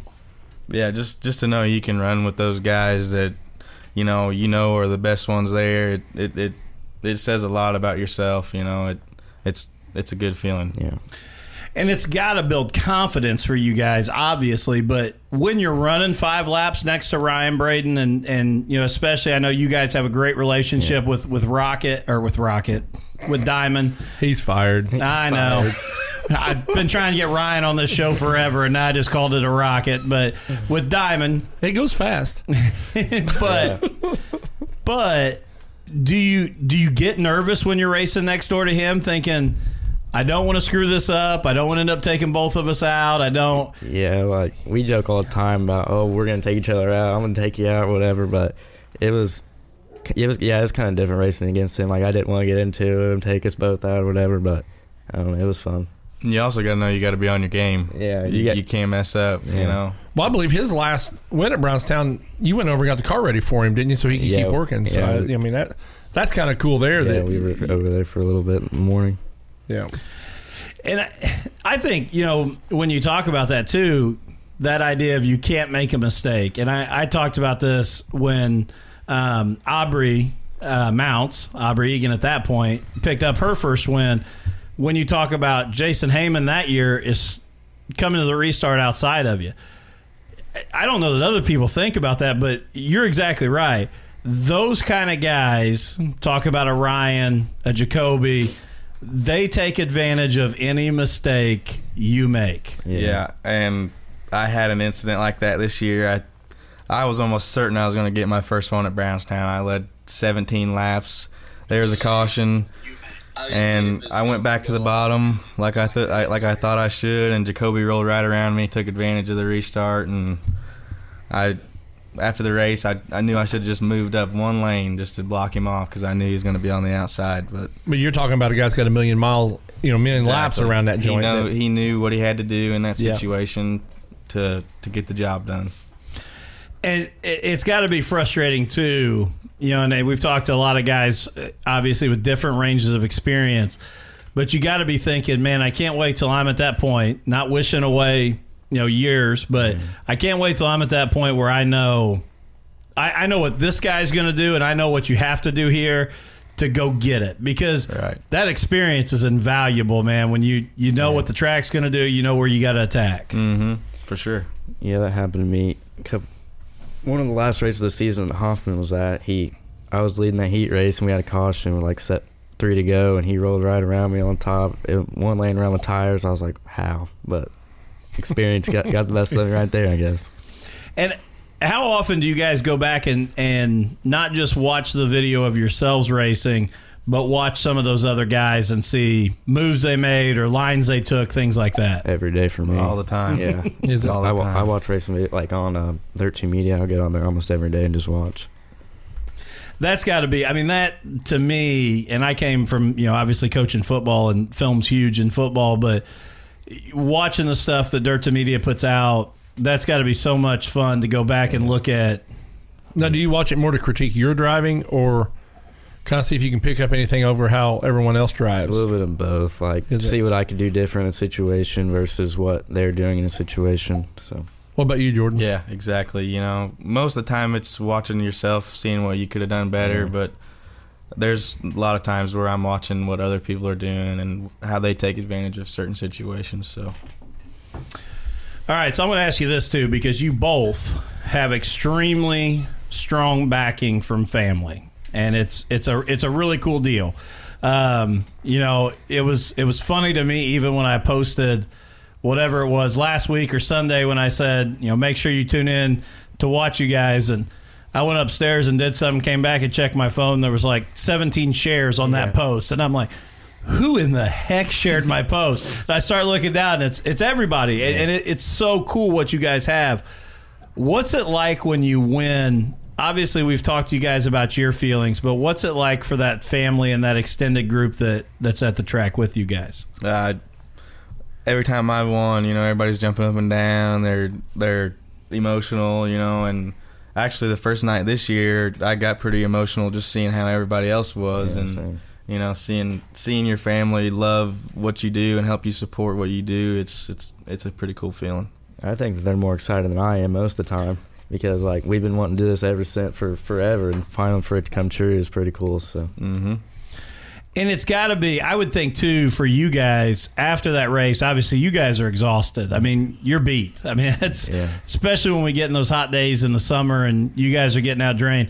Everybody else has still got energy, man. Everybody else, and not saying they've not been working in the pits and working their tails off, but. Yeah, they are overly excited. You guys are probably don't get me wrong, happy and excited, but yeah it's like, I was ready for bed. They wanted to stay up all night, and I was ready for bed. Understandable for sure. So let's talk about this as well when we look back. Obviously, we know some of the greatest moments you had this year were when you got to victory lane. What were some other moments throughout this year that kind of stood out to you as you raced? For me, first night out this year, I really didn't know what to expect with the car. We changed a lot of stuff, more things than I'm used to running, and to run second in my first heat race to Gilpin, I led half of it.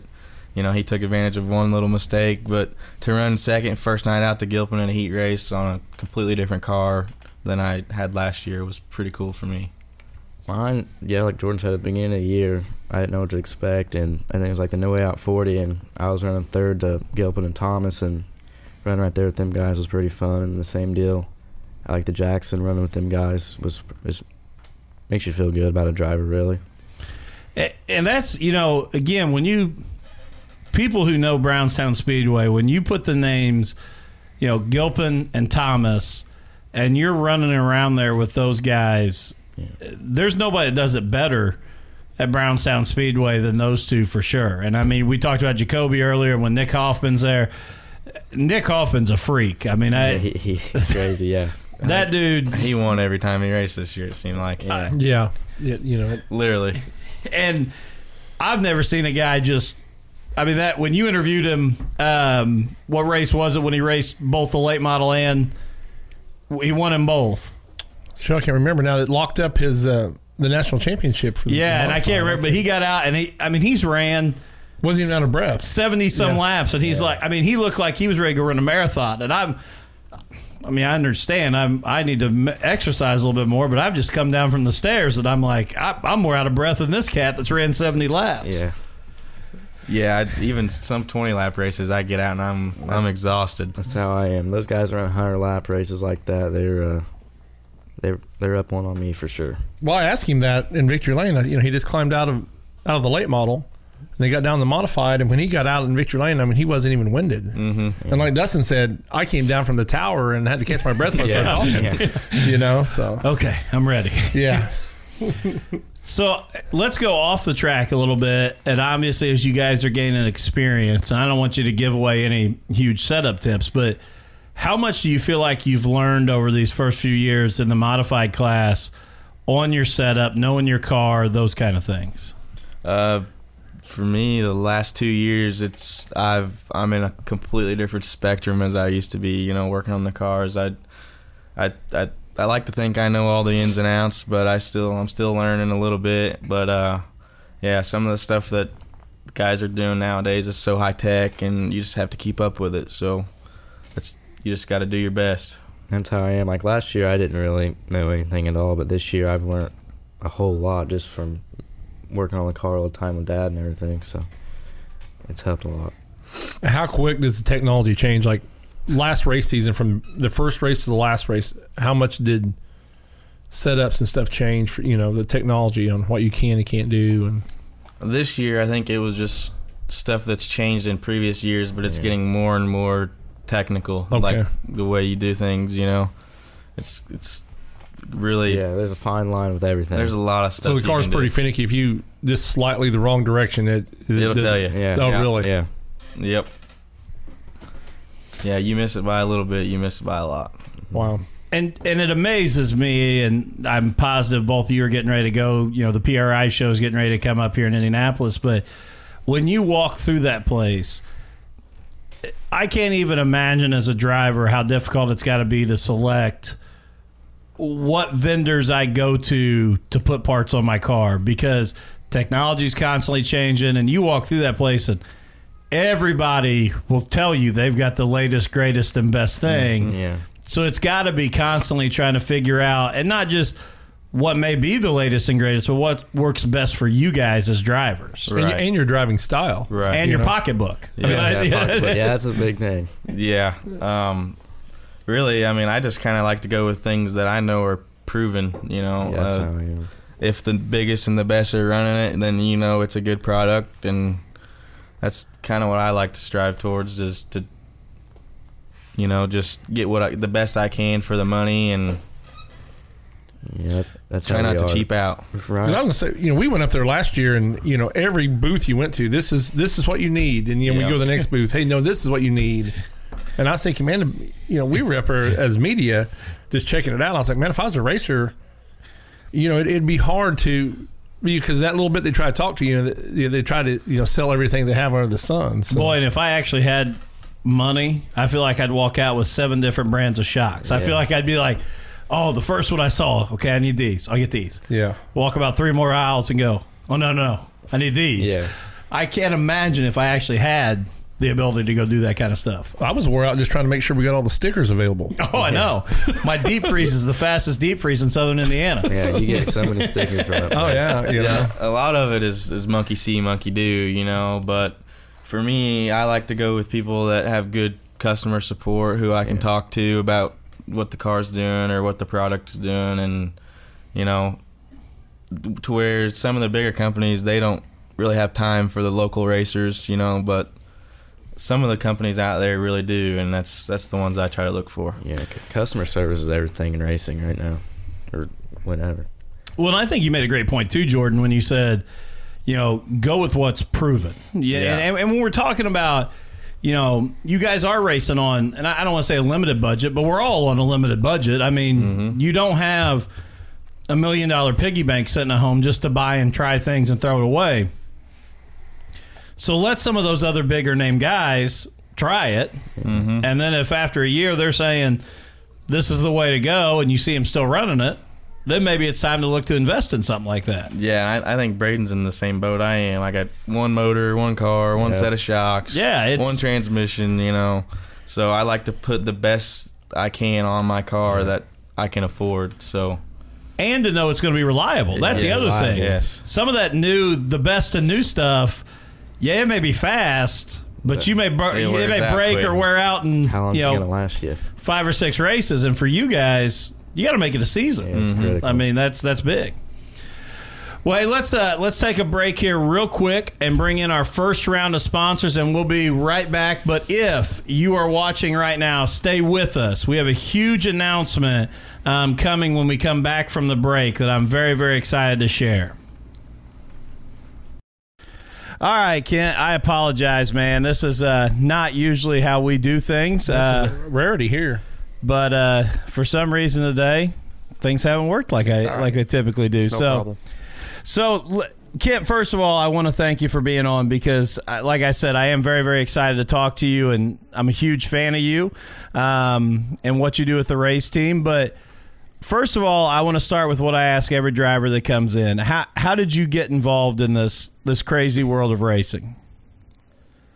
I guess that's kind of a long story, but, you know, we got started as being a fan with my whole family. My dad, you know, was first and foremost a fan, and then turned into a crew guy for multiple sprint car teams around Bloomington and the area, Steve Kinzer being one of them. But I grew up watching all that, and you know, asked him when I was 12 years old if I could go racing. So I'd been riding four wheelers before then, and he said yeah, we'll go. And so I got on my four wheeler, and we went to a county fair race and entered in a flat track race, and and so that's how I came up with the number 7 from that deal, and did that for a couple years and went national racing with that, and then got hurt pretty bad when I was 14 years old, broke some bones on an ATV, and decided to, I think my mom actually made the decision for me, said you're done with that, and so I got in a roll cage when I was 15, got in a bomber, and then it was all downhill from there. And went through the street stock ranks and started running Brownstown at that point a lot, you know, and then the modifieds and then the late models. And I know you got a question, so I'm going to let you ask it. I'm not going to go there yet, but how long did you run in the bomber? I ran 1 year. Oh, yeah, only 1 year? Just so 03, then you went right up to the street stocks, which are now the super stocks. Yeah, so when I ran it, what I call a bomber, when we ran it was... what you call a pure stock now. Yeah, I mean, it had a stock firewall. Gotcha. Built it to run Paragon, Putnamville. And we came to Brownstown. We'd come to Brownstown just to hope to make the race back then, you know. Oh, yeah, but it was huge. Yeah. So so then what did you run the super stock or the street stock in? How many years did you run in that? Ran it 2004 and 5, just 2 years. Started in a Hobbs car there, had a Hobbs chassis we bought used, and then got a Matt Boatnick, built us a fly-by-you, and ran it in 5, and then went to the modified in 06. And then you went from modified up to the light model. Yeah, ran mod 4 years, 6, 7, 8, 9, and then in 2010 ran a mod and late model, and then just went full-time late model racing. Yep. I guess the question he knew I was going to ask is... you know, from Bloomington Speedway right there, what kept you from going to the sprint car side of the racing? Well, I guess I referenced my mom there a minute ago. That's probably some of it. I give the blame to her, but I think my dad was behind the scenes on that because the danger. I mean, you know, it's inherent with all the motorsports, but sprint cars is kind of next level as far as that goes. So, yeah, I wanted to. I just, I got headed to the pass and said, you're not doing that. Well, I had to ask that because when I did some research on you, you do say that your hero, your favorite driver of all time is Steve Kinzer. Yeah. And so this is where Matt and I have this huge debate, because I grew up going to Bloomington Speedway, and I love sprint cars, and Matt, I grew up going to Brownstown, so I'm a late model guy. Yeah. So we have this debate. So that was kind of Matt. He's like, you know, this is a Bloomington guy that ended up in a late model, and I'm like, but Steve Kinzer's still his guy. It is. No, it had to be. You know, I mean, not from our family ties and whatnot. It's just seeing him race so much and hearing what he did throughout the years, I had to be a sprint car guy, but I am the wrong part of the country for sure, you know? I mean, and to talk about Steve for just a second, not only the success he had, but to consistently do it for the length of time he did is unbelievable. Yeah, and it's you know, I've had the opportunity to go up and down the road with the late model series, World Outlaw Late Model Series, and it just gave me a total new respect of what, you know, likes of Sammy Swindell and Steve Kinzer and guys that have done it for that long, and the late model guys, you know, that have done it for that long. And there's so many, you know, you don't get to be there at home when you want to be at so many times. It's a little crazy. If it wasn't for Steve Kinzer, I don't know if the World of Outlaw series would be where it's at. You know, I think he's carried that for many, you know, in the early years there, he carried it. I'm for sure. And, you know, and it's funny you bring up that your mom and the, you know, not wanting to see you get hurt, because I've told the story on here before, but I took my wife, she never grew up around racing or anything, and I took her to the No Way Out probably 2 or 3 years ago, and, you know, our son had kind of started getting into it, and I'm like, yeah, I mean, if we could ever get him in a 410 sprint car, this is them, this is what I'd want to see. Mm-hmm. I didn't get that out of my mouth, and one came off turn 2 and barrel rolled down the back, and she immediately looked at me and said, this is what you want to put him in? I'm like, No. I couldn't imagine. Not at all. Yeah. I'm with you. Yeah, a little scary. So when you jump into the late model world, what were the goals starting out there as you get into the late model? Well, I mean, we went into it pretty blind. I mean, we had dirt track experience, obviously, from the history I gave you, I guess, but we went in without any goals, I guess. You know, we just wanted to make the race car go around the racetrack, because we didn't, there's so many differences between, I mean, you know, the race procedures, you know, all that, but as far as a modified to a late model, there's a lot of differences in the race car, in the dry sump oiling system, and in the mechanical side of the race car. So we just wanted to build a race car that would be competitive here locally, and kind of learn the ranks of the tire game and setup wise and stuff like that. And I think that's, you know, I put a Masterbuilt car together there. It was my first car, and I think that really, you know, thanks to them back then, it really helped me kind of take that next step earlier than I kind of expected, and taught me a lot right off the bat. You know, and that's I think it's pretty cool too. You know, you talk about Masterbuilt back then. You know, I think it's pretty cool to see, you know, Don and Hudson coming back on board with Tater down there, and hopefully get to see what they can do and kind of grow that place again. So yeah, I think everyone's kind of looking forward to that. Absolutely. So as you grow into that, when do you start taking the step that now I'm going to look at the national scene and you know, running with some World of Outlaw stuff, and, you know, making the trip to the Dream and the World 100? Well, that was probably earlier than I expected when we first started, because, like I said, we started it, and in 2010 started a really good year, and the race car was good, and I mean I was kind of taken to it really, and was getting comfortable, and I think it was the 8th or 9th race that year in 2010 that I'd ever ran in the late model. We went to Eldora. It was for the what's that, Johnny Appleseed, yeah, the one that's before the Dream there, and at the end of May, and we won a heat race, and I'm like, this car's just, I don't even, it's the best race car I ever had around there, you know, and had to redrew like an 8 or something, started 8th in the feature, and lap 10, took the lead, and I mean, it was just, I don't know why, honestly, looking back, how good the race car was, we just hit it, you know, and that happens, and with like 4 to go, had a right front lower A-frame brake, and went straight in the wall, leading it, and so... Uh-huh. Talk about Heartbreak City, yeah, for sure. But that gave me the confidence to go back. Had no plans to go to the Dream, but then we thought, well, if we were so good this weekend, if we hit it, let's see if we can do it again. And so we went back for the Dream the following week, lots of different competition, but didn't run as well. But in our heat race, we were running towards the back, but it was in the first heat race, and that's back before we had hot laps, and so the track wasn't near ready. Anyway, slimy, yeah, super slimy. Got into contact with a guy and pretty much went head on in the wall again and dislocated my shoulder, and that ended my 2010 season. Oh, so really? Yeah, so I only got to run, I think I was 10 late model races that year. So coming back the next year, we kind of had an idea, had a lot more time to prepare, and made a plan of what we were going to do, and went from there.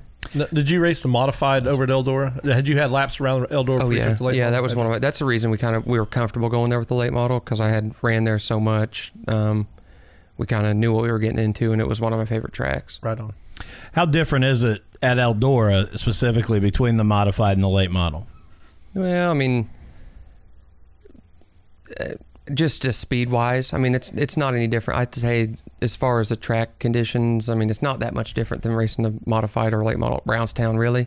It's just the speed, and the competition side. One little mistake in the late model, that was always what I still say and always did.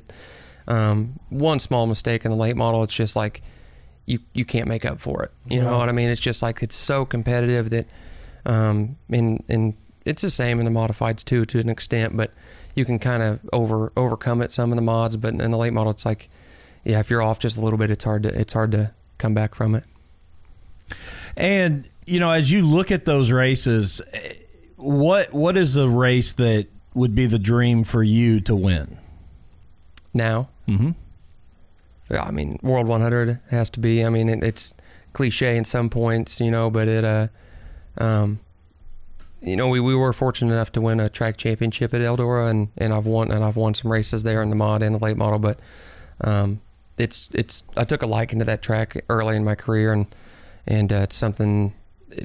I just love the speed of it and everything about it. So I'd have to say the World 100, but past that, I'd say that the Jackson 100. I'm a homer. I have to be, and grew up watching all those guys race there, and that'd be second on the list.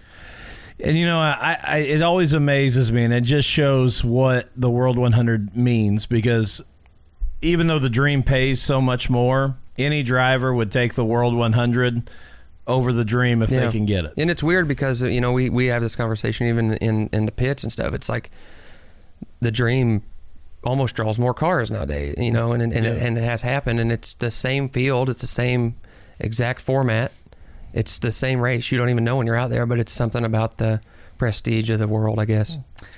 Yeah, I think most drivers would obviously take that, and again, I think the Jackson 100, for especially guys from Indiana, that's right there as well. Yeah, just as important. So when this is something I kind of told you before we got on here, but probably where my respect for you comes from so strongly is the fact that you really are one of the last, what I would call, regional racers, in the sense that, you work a full-time job. You don't have, you don't have a big team behind you, multi-car team backing you. You do it with your team of people. Mm-hmm. And you still are competitive on the national stage everywhere you show up. And I think that, is a testament to how hard you work and the things you do. So how are you able to overcome some of that money and the power of some of those major teams? Well, I mean, I think a lot of it's, by design. And it's nothing I'm going to boast about, but it's been years in the making to build a team that's been behind us, and like I told you earlier, it's a complete team effort, So it's getting in line with the people that not only fit your values, but fit into your everyday doings. So won't dwell on that, but it's just it's a total process. It just takes a long time. I consider myself a veteran now at some level, and just start to finish, from not only the chassis and mechanical, the engines, all that stuff. It's knowing where everything is in your race shop, and being able to enjoy it along the way.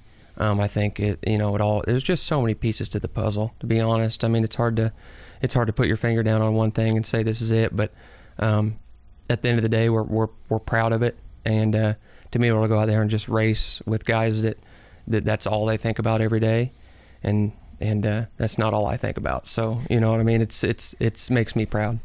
How hard is it for you when you've got, you know, one of those big races coming up? Let's say the Dream or the World or Jackson. How hard is it for you that week or the week before, you know, that's coming up at work? I mean, because you got to be. Well, yeah. You still got to be thinking about it. They know. They go, I mean, I got, you know, there's 3 or 4 of us in, you know, main management positions in my office that they know what I do and what I love to do, you know, and they know when those weeks are. They see them on the calendar and they know, well, it's World Week. They probably know not to really ask me to do anything, to be honest. They probably just like, yeah, we'll just wait till next week, because, yeah, it's tough, man. It's hard to manage all that, but I do have a good support cast there, you know, with my sister and my mother at the business, and my wife, and then also all of our employees. They understand what we enjoy to do, but we work hard to be able to do it. I was gonna say, we're fans, and you know, when we know we're getting ready to go over to Eldora, you know, yeah, Monday and Tuesday we're horrible at work, because that's all we're thinking about. Yeah. So can we get over there? Yeah. Yeah, we don't do real good at hiding it either. So, no, so you know, we're going over to the race, so you're way more than us. It always amazes me, drivers that fall in love with Eldora, and not that it's crazy, but you talk about the speed there. How much faster does Eldora feel than, you know, say a Brownstown, things like that? A lot. Yeah, it's true. I mean, there's no way to hide it. I mean, there's tracks that feel faster than Eldora. Knoxville, Iowa would be one of them. There's tracks that you're probably not even going as fast, I guess you'd say, in speed, but that feel faster. So, but I think Eldora, back to that, has a good mix of the speed, but also raceability on it, and that's what, in my opinion, you know what I mean, where you're very able to move around on it and race. But Brownstown, it's the same way. I love them all. You know what I mean? You can't get caught up on one thing about any of them. It just, I love watching you guys when you take the green at Eldora, because I've never been in a car, so I've never drove. And to watch you guys hit the gas coming off of 4 and the trust you have in your cars that I'm going to barrel down here into 1 and I'm going to set this thing up and I'm going to turn it left and I'm going to trust that it's going to go. It just blows my mind. Live for it. We live for it. Do you have time to look up at the big screen at Eldora? We've talked to, what, 3 or 4 people now, and they all say that they I don't know how those guys do that. So the first time I ever heard that was that we went to the first big screen I saw, and it wasn't even that long ago, but it was at the show me at Wheatland, Lucas Oil Speedway. Yeah. And they have it, like, right, like it. It's in 3 and 4, but like as you're going down the back stretch, you can look up and see it. And I'd heard people talk about that, you know, and I was out there, and we went out in 2011 to race out there, and I tried it once, you know, I was like, okay, and I thought I was going to die. I was like, there's no way. And from then I don't know how. I mean, I tried at Eldora, and I don't know, for some reason, I'm giving me, like, I get car sick or something, you know what I mean? I feel like I'm going to throw it. Yeah. I don't even know. It's crazy. That's the best spotter ever, is that big screen at Eldora. How do you have time to look up at that? Yeah, I respect that. I wish I could. Devin Gilpin was the first one that told us, and he said, oh, yeah, when I go through 1 and 2, that's where I'll check where whoever's behind me, what line they're running. And I'm thinking, they're better than me. I can barely keep it on the, you know, where I want, on the dirt, you know what I mean? I'll be upside down. I'm just sitting over there on the hillside, but I'm like, I don't feel like I have enough time to check the video board and sitting up there. No. So, I would be right there with you. That is one that always boggles my mind as well. So Kent, before we go any farther, I do, because we've talked about, you know, that team that helps you, and we always want to give guys a chance to thank their sponsors and thank the team that helps them. So if you want to kind of, you know, give those guys a shout out and thank them for everything they do. For sure. I mean, I got to thank, I think first and foremost, my family. My wife, I mean, she lets me spend so much time in the shop away from, we got a 19-month-old daughter now, and so I got to thank her and my whole family, my mom and my sister. They're so supportive in everything we do and help us fund the team. So I got to thank them, and then I guess next will be MB Custom Race Cars, Jimmy Mars and Chris. They're just great to deal with. They've been really, I think, I can credit them to the turnaround in my late model career and the best racing year I've had last year. And NV Suspension, Integra Racing Shocks, Kaiser Manufacturing, J. Dick and Racing Engines, All-Star Performance, you know, all those guys on my car. It's just Jones Oil Racing Products. They're just, it's a team effort. You know, we couldn't do it without a lot of those guys. You want to get your guys that travel with you there and help you on the car? Or? Yeah. Jason Palubicki, he's been there for me for a long time, and he's been my full-time guy. So it's, you know, me and him in the shop, and couldn't do without him either. And how much, when you're going into an off-season like this, how much adjustment are you looking to make on the car? You know, we talked before we got started about, you know, the PRI show and all the new technology that comes out. How quick are you to try something new, or do you pretty well say, I like where I'm at, I'm going to hold there?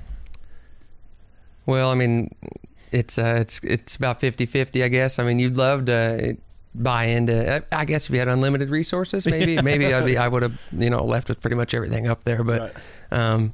It is kind of a monkey see, monkey do situation where, you know, if you kind of wait till you see someone using it that's tried it out first and it's been proven. I'm not a big gimmick kind of guy, so I wait till something's been proven. But I know that you don't want to get lax and get comfortable with where you're at, because all your competitors are out there trying to find something that's bigger and better. So the show's great for that, being able to see all the new trick things, but we'll wait a couple months and see what goes by the wayside and what's proven. Yeah, what somebody straps on in, you know, March, and then in April they're not running it anymore. Right. Yeah. Uh-huh. How much changes during the race season? Like, you know, from, you know, when they start racing, you know, down in Florida and stuff, you know, in January and February, you know, to let's say midseason, how much technology changes just through that in the race season? I mean, is it hard to keep up with that? Well, yeah. I mean, you never know, but I mean, there's no reason to doubt that it's going to change even faster. I mean, it's technology that's in our cell phones that wasn't there 2 years ago. Right. So, I mean, that's transferring down into the all forms of motorsports, but definitely dirt late models. So, you know, that's the reason I haven't, honestly, right now, I don't even have a race car. You know, I got crashed there at Eldora, so I haven't put one together since then. So, we're waiting. Jimmy Mars is going to Arizona here shortly. He's going to leave in a few days, I guess, go out there and then run all that New Mexico and Arizona, and then go to Florida also. And so I'm waiting to see what they come back with, and, you know, what they'll learn down there, and what can change in a 2-month time right now. It's crazy.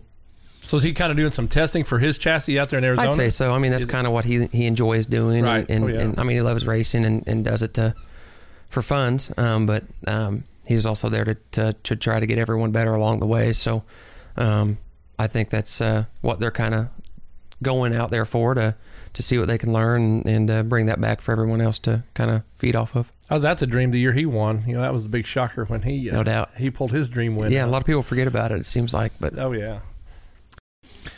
And not to jump in on another negative, but I have to bring this up because it's the wildest thing I've ever seen. And that was at the Hall of Fame race at Brownstown. You got a shower that you weren't expecting. Oh, Jesus Christ. Yeah. I saw it coming. They wanted me to pull. Yeah, I thought it. You know, it's always like a, you know, I've got to carry the American flag like once in my, other than that time, you know, yeah. I was like, all right, you know, quick time.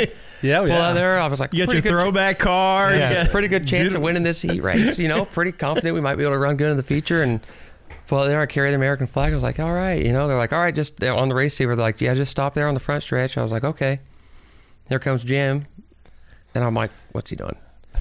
And I was thinking, why is he even going to water the track, honestly?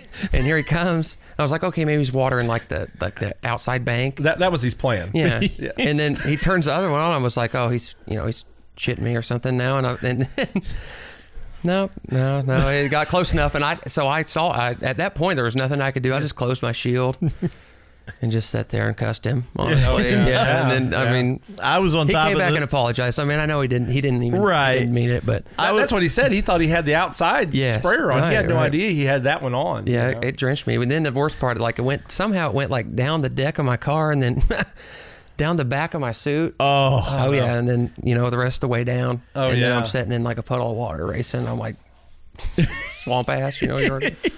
Well, everybody was anticipating, like you were, like, okay, he's just joking with him, he's gonna cut it off. That's what I thought. It got closer and closer, and it's like, oh yeah, I could hear the fan. I could hear everyone. oh my gosh! And then people were hollering and screaming and yelling. Oh yeah, like mad. We were on the. I was up with Dirt to Media with Nathan Bowling on the sky deck, and we watched him come the whole way out of the pit road, and we were the same way. We're like, he's gonna turn it off. Yeah, he's gonna turn it off. He'll turn it off. He's not gonna turn it off. I don't think he's current. And then it was like, oh shit, he just so K-Rob. Yeah, he came over and apologized, but I was like looking for it. Got in behind my tear offs and shit, so I was trying to get him. So no, I didn't want to bring up a negative there, but that was one of those that I've never seen before.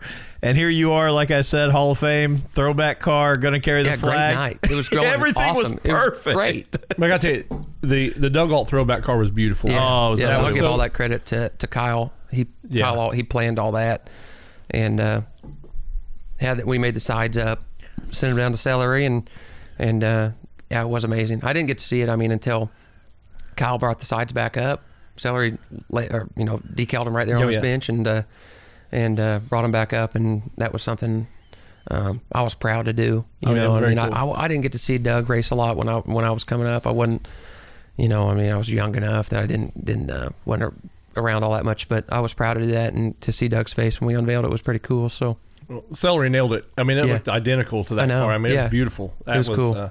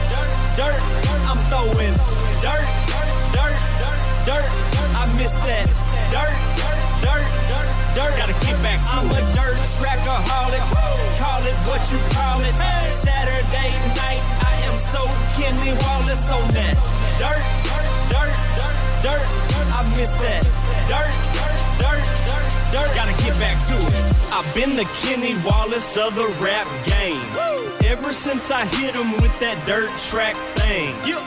Now nationwide, everybody knows my name. They're like, mama, that's Kenny Montgomery. He sings that song we like. Yeah, boy, that's me. Roll out the trailer, I'm flossing. Huh. Them Hoosier tires glossing. Yep. Them cold kind, we're tossing. Right. They know I came to wreck it, yet I rarely bring out a caution. I hit the high side, boy, I park it for Brian Clausen. I do them like Kyle Larson. Watch me throw them sliders, party in Victory Lane, and y'all boys ain't invited. Your mama gets excited when I pull up to unload. Even your grandpa talking about, man, that boy too cold.